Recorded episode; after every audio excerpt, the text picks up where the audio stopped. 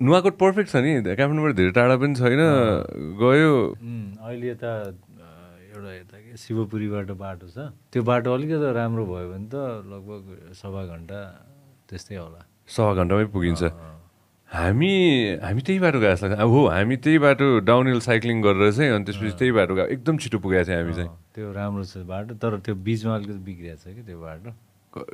बिचको त्यो एउटा भाग चाहिँ त्यो अलिक त्यो ओह्रालो ओह्रालो खालि अलिकति त्यो अप्ठ्यारै भएको थियो हामीलाई। हामीले कुन मन्थ गएको भनेर चाहिँ मलाई कम कम्प्लिटली बिर्सेँ तर होइन गजबै थियो thank you very much for coming sir it's a pleasure thank you very much सुरु गरौँ न सुरु भइसक्यो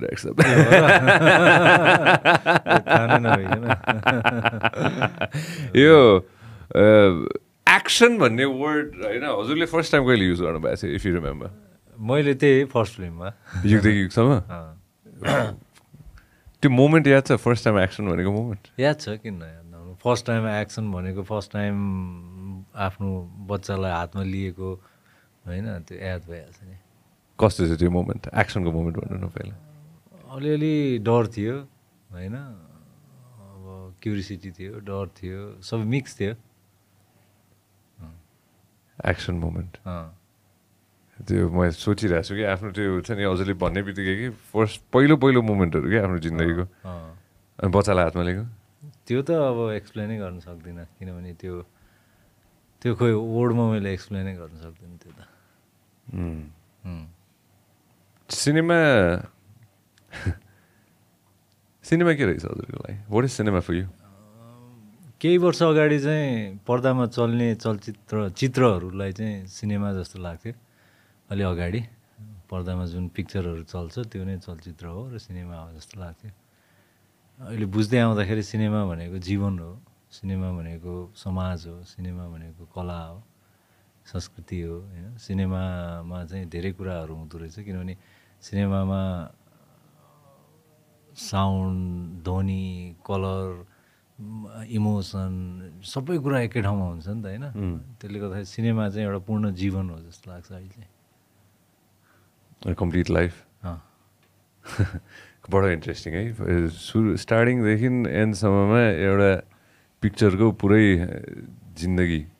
होइन त त्यो मलाई मैले पर्सनली यो धेरैचोटि भने पनि छु on the podcast website is डिरेक्टरको cinema हुन्छ कि होइन? मैले मैले खेल्दाखेरि मेरो डिरेक्टर्सहरूको सिनेमा हो कि होइन? त्यो मेरो सिनेमा मेरो सिनेमा तब हुन्छ जब मेरो डिरेक्टरको भिजनमा चाहिँ म त्यसमा चाहिँ बाँधिन सक्छु कि त्यो म- मेरो personal opinion as a actor होइन।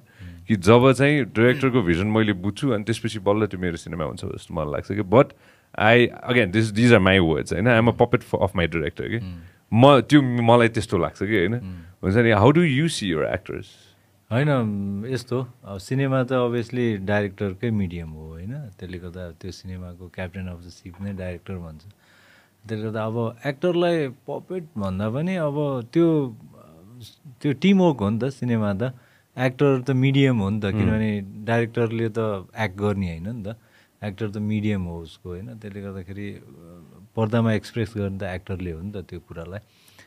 त्यसले गर्दाखेरि अब एक्टर चाहिँ अब त्यो भित्रको एउटा एउटा चाहिँ इम्पोर्टेन्ट इलिमेन्ट्स भनौँ न। कतिवटा कतिवटा एलिमेन्ट्स छ अरे the five elements in the world होइन if I'm not mistaken element भन्ने वर्ड युज गर्ने बित्तिकै मैले तर याद आयो five elements in the world है x find out the five elements of the world त्यो बडो इन्ट्रेस्टिङ लागेको थियो। एक जमानामा ब्रुस विलिसको एउटा चलचित्र थियो कि सिक्स्थ एलिमेन्ट भन्ने थियो कि हेभ एभर सिन हेर्नु भएको छैन है? एउटा ब्रुस विलिसको जमानामा एउटा चाहिँ सिक्स्थ एलिमेन्ट भन्ने सिनेमा थियो कि होइन? त्यो सिनेमामा चाहिँ के गर्थ्यो भने ब्रुस विलिसले मैले नबिर्सिने कुरा कि त्यो सिनेमा हेरेपछि त्यो एक एकवटा पार्ट हुन्छ नि। द एक्ट्रेसको अरेन्ज कलरको कपाल चाहिँ म कहिले पनि बिर्सिन्न होइन? अनि त्यसपछि त्यसमा चाहिँ त्यो ट्याक्सीहरू हुन्थ्यो कि होइन? ब्रुस विलिस त ट्याक्सी चलाउँथ्यो कि त्यसमा होइन? तर ट्याक्सी बाटोमा गुड्दैन थियो कि। ट्याक्सी चाहिँ आकाशमा गुड्थ्यो कि। ए। होइन? त्यो जमानाको नाइन्टिन नाइन्टी फोर फाइभतिरको सिनेमा होला होइन? अनि ट्याक्सी चाहिँ त्यो आकाशमा गुड्थ्यो कि होइन? अनि त्यो त्यस्तो त्यो त्यो कुरा चाहिँ मलाई एकदम बडो फेसिनेट लाग्यो। हजुरले एलिमेन्ट भनेपछि त्यतातिर लाग्यो कि म होइन? अनि फिफ्थ एलिमेन्ट भन्ने फाइन द्याट मुभी त अनि त्यो हरेक सिनेमामा एटलिस्ट मैले हेरिसकेपछि चाहिँ मलाई त्यो मोमेन्टहरू मात्र याद हुन्छ कि सिनेमाको। होइन र यही त हुने हो नि मलाई त्यही? नै याद हुन्छ जस्तै मलाई अहिले अब सञ्जयले त्यो के अरे विश्वको चाहिँ डाइरेक्टर अथवा एक्टरहरूको फटफट सोध्यो भने आउँदैन मलाई तर। मलाई मन परेको सिनेमाहरूको त्यही पिस पिस हुन्छ नि। टुक्रा टुक्राहरू चाहिँ याद हुन्छ होइन। त्यसले गर्दाखेरि अँ त्यस्तो सेम रहेछ। ठ्याक्क मोमेन्ट कि त्यो उयो ए आई फगट हर नेम तर फ्यान्टास्टिक एक्टर अनि ठ्याक्क त्यो मोमेन्ट के त्यो हुन्छ नि त्यो मोमेन्ट चाहिँ याद हुने कि एक्स जुम आउट त। Zoom out zoom out zoom out summer zoom out summer त्यो ट्याक्सीको चाहिँ मोमेन्ट छैन रहेछ। बडो इन्ट्रेस्टिङ थियो। ल म हेर्छु। यो बडो इन्ट्रेस्टिङ थियो यो जमानाको पाँचवटा एलिमेन्ट्स के रहेछ हेर त the five elements earth earth water fire air and space. हजुरको फेभरेट कुन होला? यहाँ मैले छाने भने मेरो अर्थ। अर्थ। किन? मेरो घर नै हो नि त।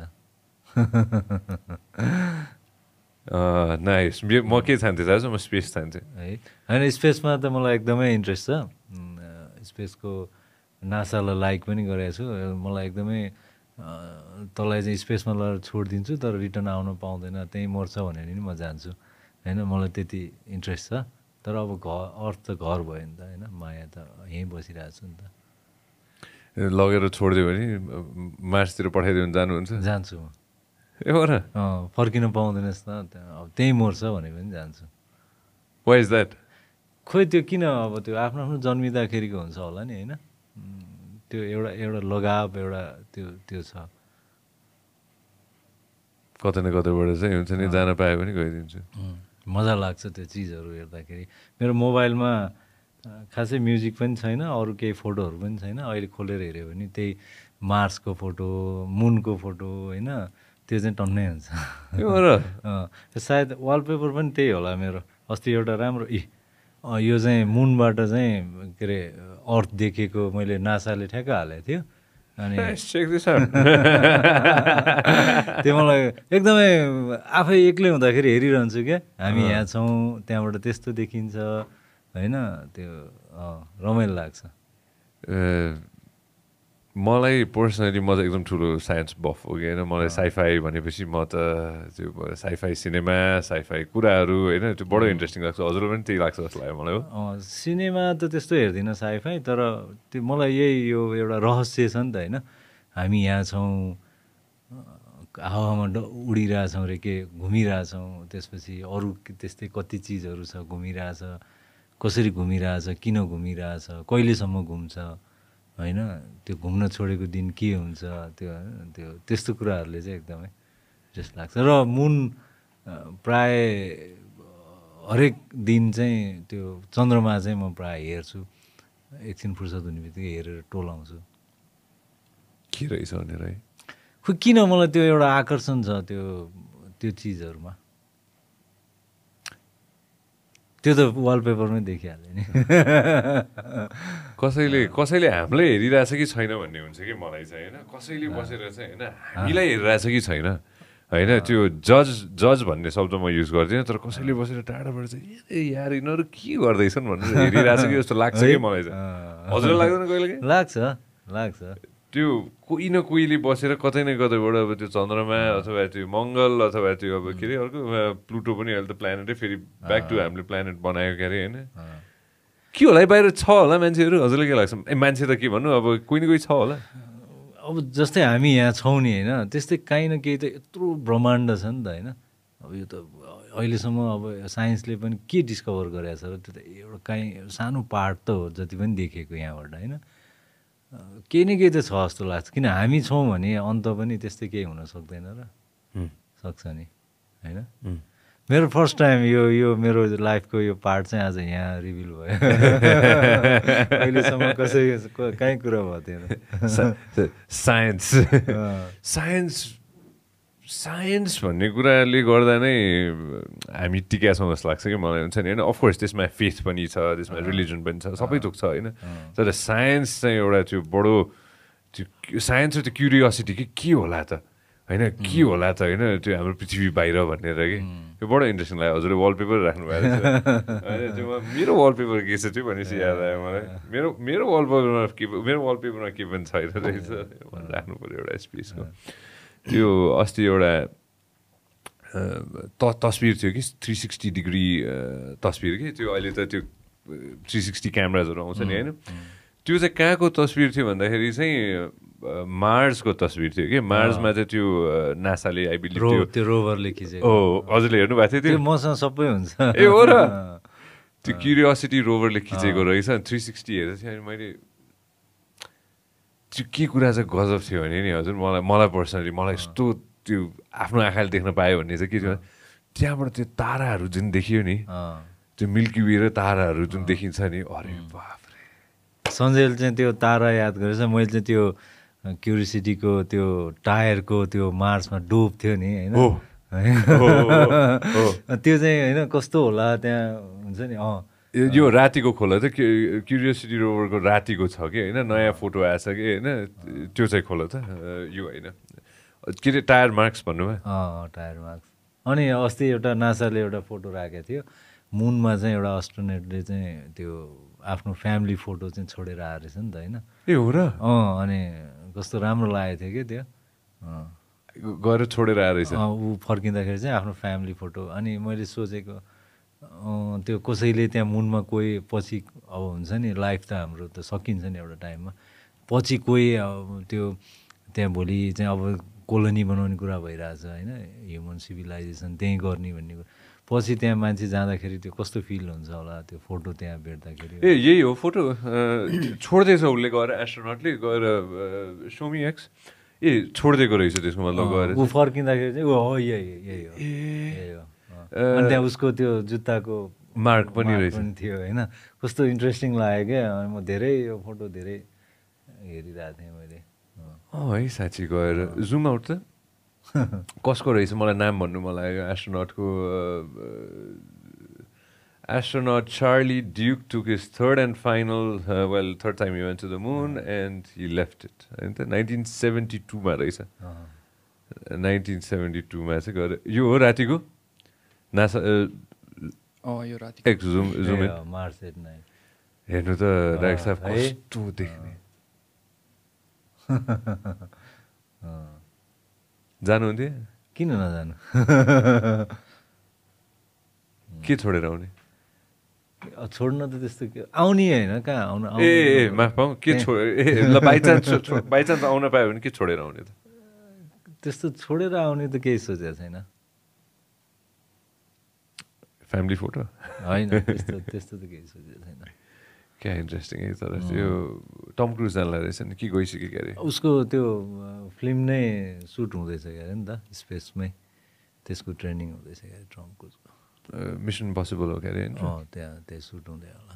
त्यसको ट्रेलरमा छ के अरे मिसन बस ट्रेलर केमा कतै न कतै टम क्रुजले त्यो स्पेस सुट लगाएको देखाएको थियो कि मैले? अहिले ट्रेनिङमा छ जस्तो लागेछ। यो- यो चाहिँ नाइटको यो चाहिँ नाइटको है। मार्सियन नाइट भनेर। मार्सियन नाइट भनेर के नयाँ कि त्यो मेरो मेरो जीवनकालमा मलाई चाहिँ कोही न कोहीले यहाँ टिकेको हेर्नु मन छ कि।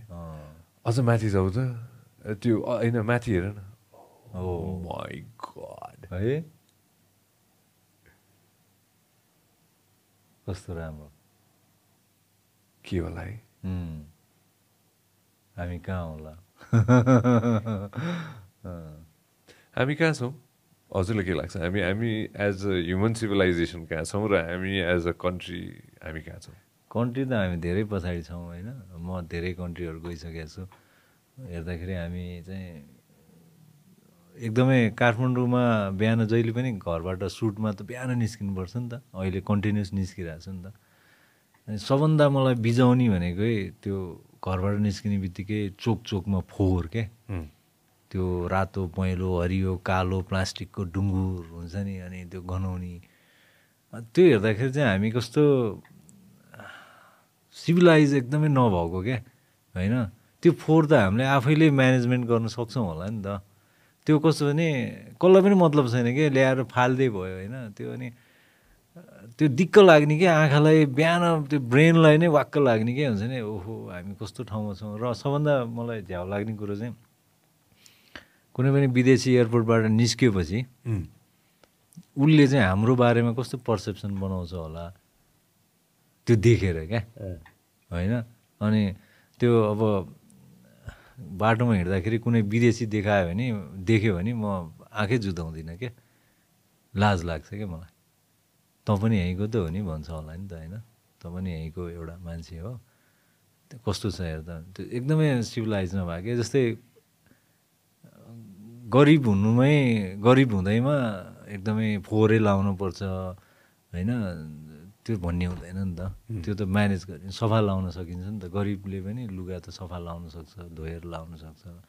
त्यो त एउटा त्यही सिभिलाइज नभए जस्तो लाग्छ क्या एकदमै। दिक्क लाग्छ एकदम। चेन्ज कसरी गर्ने? चेन्ज त अब सबैजना आफैले गर्ने हो। यो लले गभर्मेन्टले एउटा व्यक्तिले चेन्ज हुँदैन होइन? यो सबै आफ्नो ठाउँबाट आफै चेन्ज हुनुपर्छ। त्यसले गर्दा हामी आफै चेन्ज कोही कहिले हुने त्यो एकदमै म त एकदमै यो कुराहरूमा एकदमै मैले सकेको गरेको छु। जस्तै कहिले पनि मैले खाएर बाटोमा फालेको छुइनँ। गर्न सकेको गरेको छु क्या मैले थुकेको सुद्धा छैन। मेरो थुकिरहने बानी पनि छैन। त्यो पान खाएर गुट्का खाएर थुकिरहन्छ नि सबै होइन? त्यो नेपालीहरूको फेरि अलिक थुकिरहने बानी हुन्छ। त्यो सुद्धा गर्दिनँ क्या म। किनभने मैले थुक्दाखेरि त्यहाँ दुई अर्को चारजना मान्छेलाई त्यसले इफेक्ट गर्न सक्छ नि त। होइन? डिजिज ट्रान्सफर हुनसक्छ अर्कोलाई नराम्रो लाग्न सक्छ। त्यो अर्कोले कुल्चेर कहाँ जान्छ होइन? त्यसले गर्दा त्यो आफैबाट गर्ने हो जस्तो लाग्छ त्यो चाहिँ। त्यो चाहिँ सबैमा आफैमा त्यो एउटा चेतनाको कुरा हो त्यो। एडुकेसन सिस्टमबाटै सिकाउनुपर्छ जस्तो लाग्छ कि मलाई चाहिँ त्यो? बेस लेभलबाटै जुन घरबाटै हो क्या त्यो भनेको? त्यो घरबाटै हो र हाम्रो एजुकेसनमा कस्तो छ नि अब खालि किताब बच्चैदेखि किताबको भारी मात्रै बोकाउँछ नि त। खास त अब म जापान बस्दाखेरि त्यहाँ फोर क्लाससम्म चाहिँ किताब पढाउँदैन क्या बच्चालाई। नैतिक शिक्षा पढाउँछ क्या त्यहाँ। चोर्नुहुन्न ढाँट्नुहुन्न यस्तो गर्नुहुन्न यो गर्नुहुन्न त्यो गर्नुहुन्न यो गर्नुहुन्न होइन? त्यो मात्रै सिकाउँछ क्या। ए हो र। बडो इन्ट्रेस्टिङ होइन हाम्रो यहाँ जस्तो भारी बोकाएर किताबको हाम्रो त्यो चाहिँ मिस भयो क्या एकदमै त्यो त्यो नैतिक शिक्षा छ नि त्योमा एकदमै कमी आयो जस्तो लाग्छ। उताकोमा चाहिँ चार चार क्लाससम्म चाहिँ बेसिकली किताबको भारी बोकाउँदैन जापान बोकाउँदैन बडो इन्ट्रेस्टिङ लाग्यो मलाई। कति समय बस्नुभयो जापान म साढे पाँच वर्ष जति बसेँ होला। साढे पाँच वर्ष है? कस्तो थियो त्यहाँको लाइफस्टाइल हजुर के गर्दै हुन्थ्यो जापानमा म पढ्नकै लागि गएको थिएँ। स्टुडेन्ट भिसामै गएको। र पढ्ने त त्यो किताब पढ्ने कम भयो तर जीवन पढेँ मैले जापानमा। त्यो किताब चाहिँ कम पढेँ जीवन पढेँ। अनि यहाँबाट सुरुमा जापान जाँदाखेरि अब अहिले त विदेशी एकदम धेरै छ अरे। हामी जाँदाखेरि त एकदमै कम थियो। नेपाली पनि एकदमै कम थियो। अनि त्यो राम राज्य भन्ने रामायणमा पढेको चाहिँ ए यो चाहिँ राम राज्य भन्ने चाहिँ यहाँ रहेछ यो देशमा रहेछ भन्ने फिल भयो त्यो सुरुमै जाँदाखेरि। कस्तो त्यहाँको चाहिँ कस्तो भने त्यही त त्यो नैतिक शिक्षा नै एकदमै स्ट्रङ के त्यहाँको होइन? अर्काको लिन हुन्न चोर्नु हुन्न खानु हुन्न ढाँट्नु हुन्न भन्ने चाहिँ एकदम स्ट्रङ के त्यहाँ। अनि आफ्नै सेल्फ गर्नुपर्छ अरूको भरमा बस्नुहुन्न अब त्यहाँ एकदमै बुढी एकदम एल्डर एउटा हुनुहुन्छ अलिकति उहाँलाई गाह्रो भइरहेछ केही उठाउनु पर्छ भने पनि त्यहाँको मान्छेले गएर उठाउँदैन क्या पहिला सोध्छ गएर त मलाई हेल्प चाहिन्छ मैले छुन सक्छु भनेर। अनि त्यो त्यो बुढाबुढी मान्छेले पनि त्यो सकेन भने मात्रै उसले हेल्प लिन्छ नत्र होइन म आफै उठ्न सक्छु भनेर उठ्छ क्या। होइन? त्यो किसिमको त्यहाँ चाहिँ त्यो त्यो लाइफको ऊ के त्यो आफ्नो जिउने शैली हुन्छ नि। अनि अर्को सबभन्दा इन्ट्रेस्टिङ लागेको चाहिँ पर्स हरायो। पैसा टन्नै छ भने त्यो पर्सले खोज्दै खोज्दै आफ्नै जहाँ बसेको त्यहाँ आइपुग्छ क्या। कसरी? अब त्यो विदेशीले भेटायो भने त आइपुग्दैन होला। होइन? अब अहिले त विदेशी धेरै छन् जापानमा पनि। तर म हुँदाखेरि चाहिँ त्यो जापानिजले चाहिँ त्यो लिँदैन क्या। त्यो खोज्दै मलाई नै खोज्दै आइपुग्छ त्यो। भनेपछि त्यति स्ट्रङ छ त्यहाँको त्यो नैतिक शिक्षा क्या। अर्काको लिनुहुन्न चोर्नुहुन्न ढाँट्नुहुन्न भन्ने चाहिँ त्यति स्ट्रङ छ। अनि मैले मैले चाहिँ त्यहाँ जान त स्टुडेन्ट भिसामा गएको के के पढियो के के गरियो। तर त्योभन्दा चाहिँ मैले जीवन पढेँ त्यहाँ बसेर। काम गर्नुपर्छ आफूले आफूमा भएको क्षमता जे छ त्यो मात्रै गर्नुपर्छ। अर्काको नेपालमा त अब यहाँ एउटा मोमो पसल खोल्यो भने त्यहाँ दसवटा त्यहीँ खोलिदिन्छ होइन? त्यहाँ त्यस्तो हुँदैन। आफूलाई जे इन्ट्रेस्ट छ करोडौँ रुपियाँ अरबौँ आउँछ भने पनि उसले गर्दैन त्यो। जे गर्छ त्यसमा एकदमै फाइन पर्फेक्ट हुन्छ होइन? र त्यस्तो कुराहरू सिक्यो। राम राज्य चाहिँ त्यो पढेको चाहिँ त्यहाँ देखेँ मैले। मलाई राम राज्यको बारेमा छोरो भन्नु सुनेको छ। होइन अब राम राज्य त हामीले देखेको होइन त्यही पढेको त नि होइन। राम राज्यमा चाहिँ कस्तो थियो भने एकदमै त्यहाँ राम राज्यको मान्छेहरू चाहिँ एकदम नैतिकवान थिए होइन। त्यतिखेर भन्ने त पढ्यो भने हामीले त्यही नैतिकवान चाहिँ मैले त्यहाँ भेटेँ साँच्चै नै बुद्ध त्यहाँ त एकदमै बुद्धलाई त एकदम रेस्पेक्ट गर्ने नि त स्ट्याचुहरू बुद्धको होइन। अनि बुद्ध चाहिँ यतातिर जन्मेछ है क्या हो जस्तो लाग्यो क्या मलाई। जापानिज कल्चरमा त्यो रिस्पेक्ट चाहिँ एकदमै ह्युमङ्गस पनि छ। सँगसँगै चाहिँ त्यो आयु पनि बडो लामो हुँदो रहेछ कि जापानिजहरूको उनीहरूको लाइफस्टाइलै त्यही त भने एकदम नेगेटिभिटी कम छ नि त। एकदमै नेगेटिभिटी कम छ। आफ्नो लाइफमा आफ्नो जे गर्ने हो लाइफमा त्यो एकदमै त्यसमै लाग्छन् काम गर्छन्। आफ्नो अर्काको केही लेना देना छैन चोर्नु चकार्नु केही छैन भने जस्तो मान्छे त खुसी भने त एउटा एक किसिमले त तनावमुक्त हुन्छ नि त होइन? अनि अब हाम्रो यहाँ जस्तो अब मलाई एकदम आपत पऱ्यो आएर सापट लिएन भन्ने त्यहाँ त्यस्तो चलनै हुँदैन। होइन? भने त त्यो त्यो धेरै कुराहरूले गर्दाखेरि त्यहाँको लाइफस्टाइल चाहिँ त्यो छ नि त। अनि त्यसले गर्दाखेरि पनि त्यहाँको एज चाहिँ हेल्दी हेल्दी लाइफ छ क्या त्यहाँको खानेकुराले पनि गर्दा पनि हो जस्तो लाग्छ मलाई। त्यो फ्रेस त्यो माछा खाँदो रहेछन् होइन त्यो धेरै थोक एकदम लाइट पनि खाँदो रहेछन् जस्तो त्यो। मसला तेल भन्ने हुँदै हुँदैन होइन? अनि त्यसले पनि हामीलाई त चाहियो फेरि। हजुरको लाइफस्टाइल कस्तो? छ मेरो जिउ हेर्दाखेरि कस्तो छ? म पनि मिलाएरै खान्छु। भने त अब सुटिङको बेलामा त खानै पर्छ टाकटुक होइन? तर अरू बेलामा चाहिँ एकदमै खानामा कन्सियस छु। एकदम बिहान उठेर एउटा स्याउ खान्छु दुई चारवटा आलमोट गनेर खान्छु। अनि पानी खान्छु दुई ग्लास उठ्ने बित्तिकै। अनि बेलुकाको खासै खाना खान्न ओट्सहरू खान्छु। चालिस पछि चाहिँ त्यो एउटा छ कि एउटा त्यो कस्तो हाँस उठ्दो छ कि एउटा त्यो होइन चालिस पछि चाहिँ यो forty three forty forty three I believe? कति हो र? छैन कति कति पुग्नुभयो हजुर? फोर्टी क्रस गर्नुभयो फोर्टी वान। फोर्टी प्लस भनौँ न त होइन? रसल पिटर्सको अस्ति एउटा थियो कि मैले हेर्दै थिएँ होइन? अझ रसल पिटर्स कमेडियन। रसल पिटर्सले अस्ति एउटा भन्दै थियो कि होइन? उसको कमेडी स्केचमा चाहिँ के रहेछ भन्दाखेरि ठ्याक्कै चालिस क ठ्याक्कै चालिस पुगेको दिन होइन? भोलिपल्ट बिहान उठिसकेपछि मान्छे डिफ्रेन्ट हुन्छ अरे कि? उसले भन्दै थियो अस्ति होइन? एउटा कमेडी स्केचमा होइन? कता कता दुख्न थाल्छ अरे कि? होइन अनि उसले के भन्दै थियो भने चालिस पैसा झन् खाना खाना मिलाएर खानुपर्छ अरे कि? हुन्छ नि अझ अझ ठ्याक्कै त्यो गनेर खायो भने झन् राम्रो भनेर भन्दै थियो। मलाई हाँस उठिरहेको थियो कि? मलाई हुन्छ नि होइन? हजुरले ठ्याक्कै त्यो के अरे अघि भन्नु पनि आलमन्ड ठ्याक्कै मिलाएर खान्छु भनेर भन्नु गनेरै पाँचवटा हो क्या। पर्फेक्ट होइन? त्यही पढाएको थिएँ मैले पनि। पाँचै हो क्या अरे त्यो त्यो स्विट स्पट होइन आलमन्ड्सको धेरै खायो भने के पो हुन्छ भन्ने सुनेको थिएँ मैले। आलमन्ड्स धेरै चाहिँ खानु हुँदैन भनेर भन्थेँ। तर जे कुरा पनि धेरै खायो भने त्यो बर्बादै हो पानी। पनि धेरै खायो भने असर गर्छ त्यही त हो नि। सुटिङको खाना पनि मिठो हुन्छ है। मलाई मलाई सुटिङ युनिटको खाना मनपर्छ बडो अँ मिठो हुन्छ। सुटिङमा मेन चाहिँ सुटिङमा प्रब्लम के हुन्छ नि? खानाको टाइम हुन्न नि त। खाना खाने फिक्स टाइम हुन्न नि त। अनि त्यसले गर्दाखेरि चाहिँ त्यो पिरियडमा चाहिँ ग्यास्ट्रिक स्यास्ट्रिक यताउति भइहाल्छ कि त्यो एकदमै। अघि नै हजुरले भनेको मलाई बडो मन पऱ्यो कि बिहानै हुन्छ नि त हाम्रो सुटिङ भनेर हजुरले भन्नुभयो नि होइन? एउटा त्यो कल टाइम भन्ने सेट गर्दाखेरि होइन? अर्ली मर्निङ सेट गरेकै पर्फेक्ट हो कि के हो खास? होइन यस्तो हुन्छ। अब त्यसमा त अब अर्ली मर्निङ नै गर्नुपर्छ किनभने त्यो प्रड्युसरको त पैसा घुम्नु थाल्छ नि त होइन? अनि वर्किङ आवर त टाइम धेरै निकाल्नु पऱ्यो नि। कहिले काहीँ त उठ्न मन लाग्दैन होइन तर अब एकदम उठ्नुपर्छ भनेर उठ्नुपर्ने त्यो जमानामा कालो टेम्पो के? कालो टेम्पोमा एउटा मलाई त कालो टेम्पो कहिले काहीँ याद आउँछ कि? मलाई होइन कालो टेम्पोमा चाहिँ के थियो भने हजुरलाई याद छ कि छैन होइन? काठमाडौँको कालो टेम्पोमा चाहिँ त्यो जसरी गुड्दै गयो त्यसरी घुम्दै जान्थ्यो कि। त्यो हजुरलाई याद छ त्यो भित्र- त्यो किलोमिटर जस्तो गर्थ्यो नि त आवाज पनि आउँथ्यो क्यारे होइन अनि त्यो घुम्दै जान्छ मलाई त्यो कति थोकमा त्यो रिलेट हुन्छ कि होइन जिन्दगीमा पनि मैले त्यो युजलेस काम गरिरहेको छु भने ए बाबा होस् गर है तेरो समय त्यहाँ घुम्दैछ त्यो कालो। टेम्पोको त्यो ऊ जस्तो। घुम्दैछ होइन। अनि कालो तर एउटा फाइदा के थियो भने कालो टेम्पोमा चाहिँ त्यो यसो तलपट्टि औँला यसरी राख्यो भने चाहिँ हजुरलाई याद थाहा छ कि छैन होइन? त्यसको वायर त्यो वायर अलिकति बिस्तारो घुम्थ्यो कि होइन? अनि त्यो बिस्तारो चल्थ्यो कि। तर जिन्दगीमा कास टाइम पनि त्यसरी वायर समात्न सकेर हुन्छ नि होइन? अलिकति अलिकति स्लो डाउन गरेर रोक्न सके पनि अझ धेरै थोक गर्न पाइन्थ्यो कि जस्तो लाग्छ कि मलाई तर अफकोर्स पाइँदैन। मेरो अहिले चिसो मान्छेमा एउटा त्यही डायलग राखेको छु। ठ्याक्कै सञ्जयले भन्यो यो समय यहीँ रोकियोस् रोकिएको समयभित्र जीवन यसै गरी चलिरहोस् भन्ने एउटा डायलग छ कि त्यो ठ्याक्कै अहिले रिलेट रिलेटेबल भयो नि त होइन? नाइस नाइस नाइस रोक्ने टाइम कसरी रोक्ने? त्यो त सम्भवै छैन नि।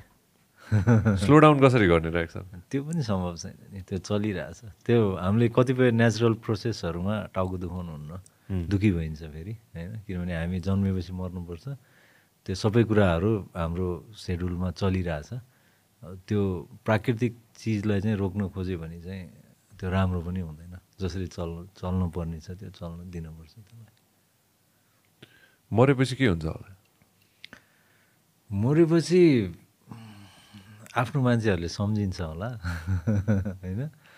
अब मरेपछि त अरू के होला? थाहा नै छैन। कति बस्नु अघि नै हामीले अफेर कुरा छ नि पशुपति प्रसादको टाइममा पशुपतिमा चाहिँ एउटा त्यो हुन्छ नि कति लामो दौरान थियो र सुटको सुट त धेरै लामो थिएन तर त्योभन्दा अगाडिको पशुपति आउने जाने धेरै थियो। सुटको टाइम त धेरै थिएन। त्यो सुट त हामीले लगभग तेह्र दिनमा सकाएको होला। तर सुटभन्दा अगाडिको प्रोसेस चाहिँ लामो थियो। पशुपति आउने जाने एकदमै धेरै लामो थियो। कस्तो हुँदो रहेछ त्यहाँ बस्नुको फिलिङ त्यहाँ बस्दाखेरि एउटा भाव उत्पन्न हुन्छ। सबै कुरा यस्तै रहेछ संसार। दुःखी हुनुहुन्न होइन? एकदमै सही काम मात्रै गर्नुपर्छ। मरेर लानु केही छैन। जिन्दगी यस्तै हो होइन? भन्ने भाव उत्पन्न हुन्छ। तर त्यो पाँच सात मिनट नै टिक्दैन। त्यहाँबाट यता अलिकति बाहिर आएपछि पार्किङमा आएपछि यत्रो पैसा लिन्छस् त भनेर झगडा गर्न थाल्छ मान्छे होइन? त्यो त्यस्तै ठाउँ हो त्यो। एकजना मेरो साथीले भनेको थियो कि जिन्दगीमा केही ठुलो हुन्छ नि होइन आफूलाई लाग्यो कि म हुँ हुन्छ नि होइन मैले गरेँ होइन त्यो हुन्छ नि मान्छेको जिन्दगीमा होइन अरे बाफ्रे हुन्छ नि होइन मैले यो पनि गरेँ मै हुँ होइन जब खुट्टा जु- भुइँमा नभएको बेलामा चाहिँ चुप्पो लगाएर गएर अपोजिट साइडमा गएर बस्नु रे कि होइन बागमतीको अपोजिट साइडमा गएर बस्नु होइन अनि आफै थाहा हुन्छ आफू कहाँ छु भनेर भन्नु। त्यो आर्य घाटको अपोजिट म धेरै सुतेको छु क्या रातभरि रातभरि त्यही अपोजिट बस्ने ठाउँै त्यही हो। त्यहाँ बसेर जानुपर्छ। आर्यघाट गएर बेला बेलामा आफूलाई चाहिँ म को हुँ भोलि कहाँ जान्छु कहाँ बिलाउँछु भनेर चाहिँ बेला बेलामा आफूलाई चिनाइराख्नुपर्छ। त्यो भयो भने कतिपय हामीले गलत काम अथवा त्यो मनमा आउँछ नि त कहिलेकाहीँ। त्यस्तो कुराहरू चाहिँ अलिकति कम हुन्छ जस्तो लाग्छ। हजार थोक खेल्छ नि मनमा होइन? त्यसलाई त्यो त्यो कहिलेकाहीँ त्यो कतिजनाले कतिजनाले अहिले सुनिरहनु भएको धेरैजनालाई हुन्छ होला कि हुन्छ नि होइन? How to calm yourself down कि कसरी चाहिँ आफूलाई काम राख्ने कि होइन? हजुर कसरी काम राख्नुहुन्छ आफूलाई? म त्यो धेरै काम राख्नलाई पशुपति नै जान्छु धेरै म। केही केही मलाई एकदमै समस्या परेको छ अथवा म एकदमै डिप्रेस हुन खोजेको छु त्यस्तो केही छ भने पशुपति नै जान्छु त्यही पारिपट्टि नै जान्छु। अनि त्यहाँ गएर टोलाउँछु एकछिन धुवा उडिरहेको हुन्छ। म पनि एक दिन यसरी उड्नु छ होइन? सँगै चितामा अस्ति भर्खर बुवा उड्नु हो त्यसरी नै त्यहीँ आफ्नै हातले चाहिँ गरियो होइन? अनि त्यही त्यसरी नै काम हुन्छु म चाहिँ। मेरो एकदम बेस्ट प्लेस एकदमै दुःख जब पर्छ मन गरौँ हुन्छ एकदमै कसलाई केही भन्न सक्दिनँ त्यहाँ जान्छु पारिपट्टि जान्छु भेट हुन्छ मलाई त्यहाँ। यो मान्छे चाहिँ एकदमै एकदम उसमा छ दुःखमा छ भने चाहिँ त्यहाँ पारि मलाई भेट हुन्छ. आफूले आफूसँगै कुरा गर्नुपर्ने रहेछ कि उम्, नि? त्यो बेस्ट एकदमै। होइन त? हो एकदमै। त्यो धेरैजनाले बुझाएको छैन नि त्यो कुरा। त्यही त जस्तै हामी अहिलेको जुन भागदौड छ नि त लाइफको त्यसमा एकदमै दुःखी छौँ क्या हामी। किन भन्दाखेरि हामी मृत्युदेखि भाग्छौँ मृत्युदेखि डराउँछौँ। हामी आफूले आफूलाई चिन्दैनौँ होइन? आफूले आफूलाई चिन्नुपर्छ अनि त्यो भएपछि धेरै कुराहरू यो दिमागबाट चाहिँ त्यो दुःखी हुने कुराहरू हुन्छ नि। त्यो चाहिँ हटेर जान्छ जस्तो लाग्छ क्या. होइन? अब अहिले मलाई कति कुराहरू त्यस्तो कुराहरू चाहिँ त्यो त्यति माइन्डमा राखेर बस्नुहुन्न त्यसलाई चाहिँ निकाल्नुपर्छ जस्तो फिल हुन्छ। जस्तै फर इक्जाम्पल होइन अब हुन्छ नि त अब हाम्रो आवश्यकता एकदम धेरै छन् नि त अहिले होइन? पहिला आवश्यकता कम थियो मान्छे सुखी थियो निरोगी थियो होइन? अब अहिले आवश्यकता हाम्रो एकदमै धेरै छ। अब आवश्यकता धेरै हुने बित्तिकै त्यसलाई हामी एकदमै डेली भागदौडमा पुरा गर्नलाई कुद्नै पऱ्यो अनि कतिपय कुराहरू मिल्दैन। त्यसले दुःखी भइन्छ। होइन? अब त्यो आवश्यकताहरूलाई चाहिँ बिस्तारै अलिक कम गर्नुपर्छ। साइड लाइन्स ल्याउँदै जाने। कतिको मटेरियलिस्टिक हुनुहुन्छ हजुर? मलाई लागेन तर म सोधिहाल्छु म। त्यस्तो छैन। म म त्यस्तो केही पनि छैन म त एकदमै नर्मल आफूलाई एकदमै अब कस्तो छ नि अस्ति एक डेढ वर्ष अगाडिसम्म त मेरो मोबाइलमा त्यो मोबाइल ब्याङ्किङदेखि ई सेवा त्यस्तो केही पनि थिएन क्या होइन? मलाई कहिले पनि त्यो किन त्यो जति थपिँदै गयो पासवर्ड सम्झिन पर्ने यो गर्नुपर्ने त्यो गर्नुपर्ने त्यो हुन्छ नि। मलाई यो केही चाहिँदैन मोबाइल पनि त्यो अर्को टुकटुके फोन। होइन? त्यो भयो हुन्छ किनभने एउटा कन्ट्याक्ट हुने त हो भन्ने थियो। तर अब यो बाध्यता के हो भने जस्तै अब फिल्ममा भए भएर त्यो चाहिने नै चिज चाहिँ अनि त्यो अन अनलाइन ब्याङ्किङ पनि सबले जिस्काउन थालेपछि अब कुन जमानामा छस् त होइन यो भनेपछि ल अब यो त किनभने त्यो भएन भने त कति कामहरू नै मेरो डिस्टर्ब भयो नि त। अनि त्यो अलिअलि गरेको छु। चाहिने चिज मात्रै त्यस्तो नचाहिने चिजहरू चाहिँ गर्दैन। त्यो भन्दा भन्दै होइन मान्छेलाई जिन्दगीमा त्यो सेफ सन्तोषले भनेको थियो कि यो कुरा होइन मलाई बडो मन परेको थियो कि होइन। मूल्याङ्कन हुन्छ अरे कि सबैको? होइन पृथ्वीमा हुँदाखेरि मूल्याङ्कन त हुन्छ नि त होइन? अरूले पनि गर्छन् आफूले पनि हामी आफूले आफूलाई पनि मूल्याङ्कन गर्छौँ होइन? क्राइटेरिया त केही न केही त हुनु पऱ्यो नि त नि होइन? भनेर नि मास्टर सेफको कुराकानी हुँदै थियो होइन? I wanted to test myself भनेर उहाँले भन्नुभएको थियो कि। आफूले नै आफूलाई म कहाँ छु त? किनभने संसारको सबभन्दा बेस्ट अफ द बेस्ट सेफहरूको बिचमा राखियो होइन? अनि त्यसपछि म पनि त्यहाँ छु। होइन सो मेरो पनि त त्यो स्किल सेट त मैले आफूले आफूलाई टेस्ट गरे हो नि त भनेर उहाँले भन्नुभएको थियो मलाई त्यो बडो मन परेको थियो कि होइन। हारजित त्यो आफ्नो ठाउँमा छँदैछ होइन। अवार्ड्स के रहेछ हजुरको लागि? त्यो जित हो अवार्ड एउटा पाउनु भनेको जितै हो त। त्यस्तो पनि होइन। अवार्डले चाहिँ के भने अब एउटा कुनै ठाउँबाट त्यो चिजको मूल्याङ्कन गरे जस्तो मात्रै हो होइन। जितै त कम्प्लिट अवार्ड पाउनु नै सब थोक पनि होइन अवार्ड चाहिँ एउटा केही केही अब त्यो जसले अवार्ड दिन्छ जहाँबाट त्यो अवार्ड आउँछ उसले चाहिँ त्यो कामको चाहिँ एउटा मूल्याङ्कन गरेको जस्तो लाग्छ अवार्ड चाहिँ। हजुर मैले सुनेको थिएँ। हजुरलाई त्यस्तो त्यो इन्ट्रेस्ट थिएन at one point four awards भन्ने सुनेको थिएँ। अहिले पनि त्यस्तै नै छ होला जस्तो लाग्छ म त्यस्तो नेपालमा त्यो नेसनल अवार्ड चाहिँ जान्छु म। किनभने हामीले पनि एउटा एउटा हाम्रो क्षेत्रको एउटा चिज चाहिँ बचाइराख्नु पऱ्यो नि। होइन त्यसमा चाहिँ जान्छु। त्यो बाहेक अरू अवार्डहरू चाहिँ खासै त्यस्तो जानु मन पनि लाग्दैन। अनि त्यो हुन्छ नि अवार्ड पनि नेपालमा त अहिले यो अवार्ड यो अनि यो त्यो के के के के गर्ने भनेर नि एकदमै त्यसको खेती छ नि त।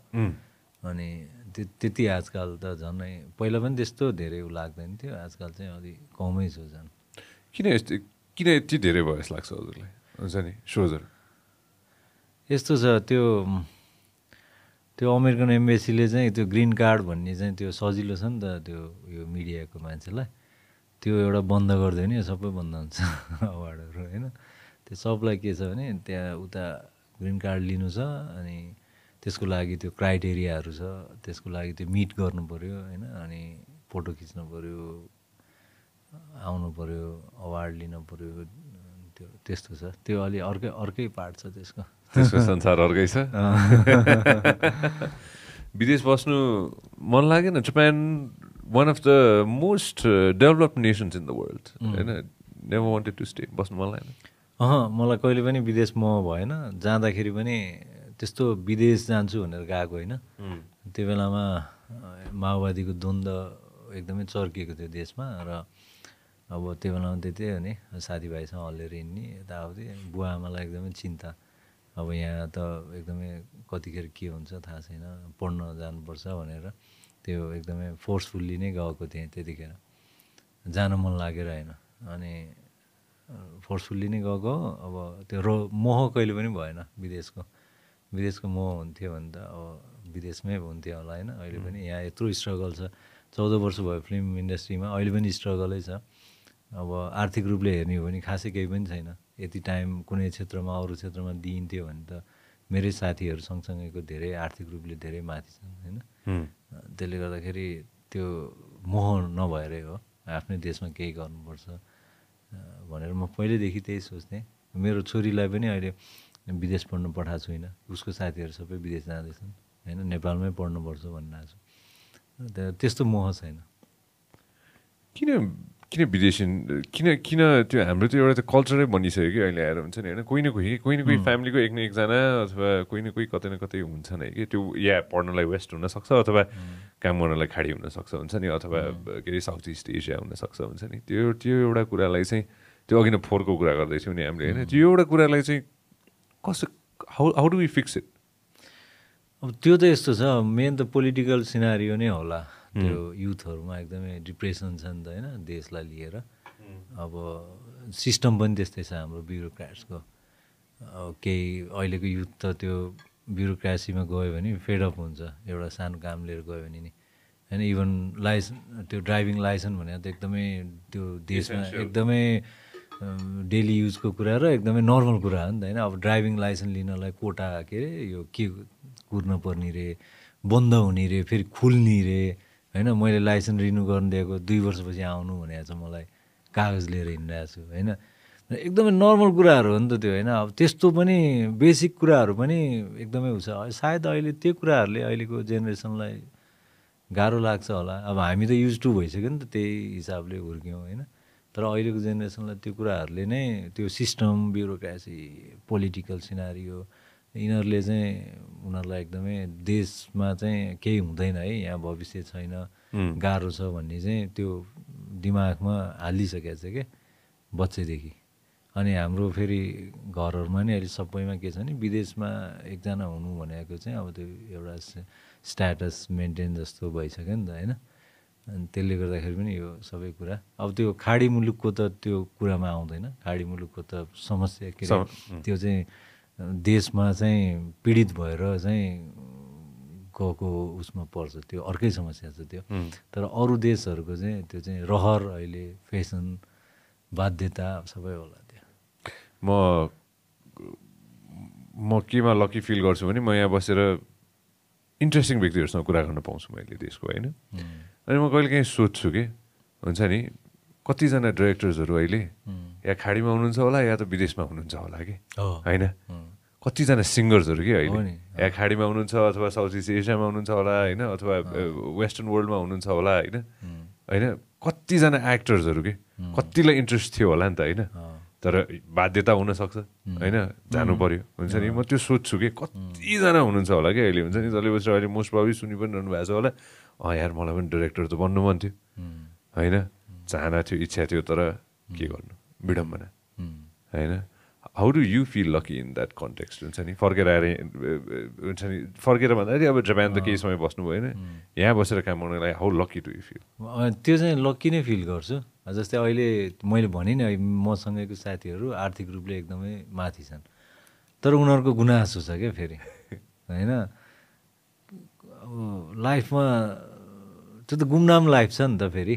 होइन भने त एउटा सानो सेक्टरमा हुन्छ। तर मैले त देशलाई नै अथवा समाजलाई पनि ऊ हुने गरी समाजसँग नै त्यो एउटा भएर बसेको छु नि त जस्तै सञ्जयकै कुरा गर्ने हो भने। नेपालको जे जति सानो देश जे भयो नि त हामी नेपालको चाहिँ एउटा आफ्नो ठाउँमा आफ्नो तर्फबाट कन्ट्रिब्युसन गरिरहेको छु नि त। हामीलाई सुन्ने हामीलाई हेर्ने हाम्रो कुरा उ गर्ने मान्छेहरू छन् नि त होइन? त्यो कुराले चाहिँ खुसी लाग्छ। म त झन् कथा भन्छु। आफ्नो गुम्सिएको कुराहरू व्यक्त गर्नु पाउँछु। अनि त्यो दर्शकले पनि त्यसलाई चाहिँ एकदमै अप्रिसिएसन गर्नुहुन्छ अनि खुसी लाग्छ। त्यो कुराले चाहिँ एकदमै लकी सबैले चाहेर गर्न सक्दैन नि त त्यो कुरा। पैसाले पनि हुँदैन। होइन कति कुरा चाहिँ पैसाले हुँदैन नि त। अनि त्यसमा चाहिँ लकी फिल गर्छु म। हुँदै हुँदै हुँदैन पैसाले। मैले कता पढाएको थिएँ कि highest paid director of Nepal भनेर मैले पढाएको थिएँ। होइन I'm sure it's hundred percent true होइन त्यो त्यो हुँदैन रहेछ कि मैले अनि त्यो हजुरको सिनेमामा देख्छ कि त्यो कुरा हुन्छ नि होइन किनभने यस्तो कि म म म कसरी जोड्छु भने यसलाई होइन मलाई फर इक्जाम्पल हुन्छ नि म पशुपति प्रसादको ऊ लिन्छु होइन पशुपति प्रसाद राखियो होइन लन्च बक्स भन्ने सिनेमा मलाई बडो मनपर्छ कि इरफान खानको बडो मनपर्छ मलाई एकदम एकदमै मनपर्छ त्यो सिनेमा होइन त्यो एकदम त्यो स्लो पिसको छ नि त होइन र अन्य भेरी सिमिलर सिनेमाहरू राखियो र एउटा एक्सन ब्लकबास्टर राख्यो भने म यही पिस नै खोज्छु कि हुन्छ नि? होइन? किनभने आफ्नो मन सेटिस्फाइड हुन्छ कि हुन्छ नि? लाइफ हुन्छ नि त। एक्ज्याक्टली म I really wanted to ask you हजुरले स्क्रिन प्ले लेख्दाखेरि अथवा त्यो थट प्रोसेस हुन्छ नि? होइन? त्यो उतार्दाखेरि होइन? दिमागमा आउने त्यो एउटा त्यो स्पार्क हुन्छ नि? होइन? त्यो सुरुवात गर्नु अगाडि त्यो के रहेछ कि? त्यो हुन्छ नि? ठ्याक्क वाट इज द्याट स्पार्क त्यो त मलाई आफैलाई पनि थाहा हुन्न होइन? अब जस्तै अहिले कुरा गर्दा गर्दै कति कुराहरू भइरहेछ नि। दिमागमा के कुराले क्लिक गरिसकेका हुन्छ क्या? दिमागमा एउटा स्टोरी बनिसकेका हुन्छ। त्यसले गर्दाखेरि त्यस्तो मलाई पनि थाहा हुन्न म यो के गर्छु भनेर त। तर मलाई छुनी भनेको चाहिँ जीवन मरणको कुराहरू सम्बन्धको कुराहरू होइन इमोसनको कुराहरू त्यसले चाहिँ छुन्छ एकदमै धेरै। त्यस्तो कुराहरू केही भयो भने दिमागमा केही कुराहरू बनिहाल्छ तुरुन्तै। अनि त्यसलाई म आफ्नै हिसाबले भिजुलाइज गर्न थालिहाल्छु। सोचिहाल्ने सिनेमा पहिल्यै बनिसके हुन्छ दिमागमा? डिरेक्टरको माइन्डमा के हुँदो रहेछ कि? सिनेमा पहिल्यै हुन्छ? मलाई चाहिँ कस्तो हुन्छ भने लेख्नुभन्दा अगाडि नै सिनेमा हुन्छ। लेख्नुभन्दा कागजमा ओडमा लेख्नुभन्दा अगाडि नै सिनेमा हुन्छ अनि बल्ल त्यो ओडमा आउँछ। त्यो स्टार्ट टु एन्ड नै सिनेमा मेरो दिमागमा आँखा चिम्लेर हेर्दाखेरि हर त्यो चल्छ क्या अनि बल्ल चाहिँ म लेख्छु। अनि त्यो त्यो बुनुन्जेल चाहिँ म हराइरहेको हुन्छु त्यो बुनिन्छ नि त दिमागमा। एकपछि अर्को एकपछि अर्को बुन्दै जान्छ नि त त्यो। त्यो बेलामा चाहिँ म एकदमै हराउने प्रोसेसमा हुन्छु क्या। एकदमै टोलाउने हराउने एकदमै त्यस्तो प्रोसेसमा हुन्छ। बडो इन्ट्रेस्टिङ। त्यो लेख्नु अगाडि नै त्यो एउटा त्यो हुन्छ नि सर्टन क्यारेक्टर्स यसरी जान्छ यसरी अगाडि भनेर। स्टार्ट टु एन्ड चाहिँ कम्प्लिट हुन्छ दिमागमा। एडिटिङ भइसक्यो हुन्छ एडिटिङ भइसक्यो। एकजना एकजना डाइरेक्ट साहबले मलाई भन्नुभएको थियो कि यो कुरा होइन? खिच्नु अगाडि मैले एडिटिङ गरिसकेको हुन्छु भनेर उहाँले भन्नुभएको थियो कि मलाई। त्यो त्यो त थाहा भइहाल्छ डाइरेक्टरलाई राम्रो डाइरेक्टरलाई त्यो खिच्दाखेरि नै उसले एडिटिङको पोइन्ट अफ भ्यूबाट खिचिहाल्छ। बडो इन्ट्रेस्टिङ अँ। यङ उमेरमा के थियो हजुरको हुन्छ नि नुवाकोटमा जन्मिनुभयो होइन हुर्किँदाखेरि what did you want to become honestly यस्तो हजुरलाई के भन्नु मन थियो? मलाई बन्न मन चाहिँ कस्तो थियो नि म बच्चैदेखि घरमा लकिली के थियो भने बुवाले त्यो बेलामा पनि एकदम त्यो टेलिभिजन र त्यो बेलामा त्यो प्लेयर भि भिसिआर प्लेयर हुन्छ नि मेरो घरमा थियो नुवाकोटमा काहीँ पनि नहुँदाखेरि। अनि बुवा पनि एकदमै सोखिन हुन्थ्यो अनि त्यो त्यो टेपहरू पनि एकदमै दुई सय तिन सयवटा हुन्छ नि एकैचोटि। अनि त्यो बच्चैदेखि म फिल्म एकदमै हेर्थेँ एकदमै हेर्थेँ। अनि बुवा पनि नुवाकोटको पहिलो फोटोग्राफर होइन? अनि त्यो क्यामरा लेन्ससँग एकदमै मेरो बच्चैदेखि त्यो एकदमै फ्यामिलीहरू भयो। अनि बच्चैदेखि एकदमै हेर्थेँ अब हाम्रो चाहिँ हुर्काइ कस्तो भयो भने खालि ठुलो मान्छे बन्नुपर्छ पढ्नुपर्छ डक्टर इन्जिनियर अब अहिले पनि त्यही त हो नेपालमा होइन? अनि जस्तै अहिले भर्खर आएर त आफूलाई के बन्न मन लाग्छ आफूभित्र के छ त्यो एक्सप्लोर गर्नुपर्छ भन्ने त भर्खर भर्खर त सुरु भयो नि। हाम्रो पालामा त थिएन। अनि त्यो त्यो बेलामा त्यही हल्लिने काम त हो नि। के गर्ने नै थाहा छैन नि उसले यो भन्नुपर्छ भन्छ उसले भन्नुपर्छ भन्छ। त्यही त जापानले चाहिँ मलाई त्यो सिकायो क्या। के पढ्न जानुभएको थियो जापान? खास। जापान त यहाँबाट पहिला भाषा दुई वर्ष त भाषामै हल्लिहाल्यो होइन? त्यसपछि नेपालीलाई सबभन्दा सजिलो सस्तो भिजा एक्सटेन्ड गर्नलाई के भन्दाखेरि होटल म्यानेजमेन्ट छ महिना जति होटल म्यानेजमेन्ट होइन?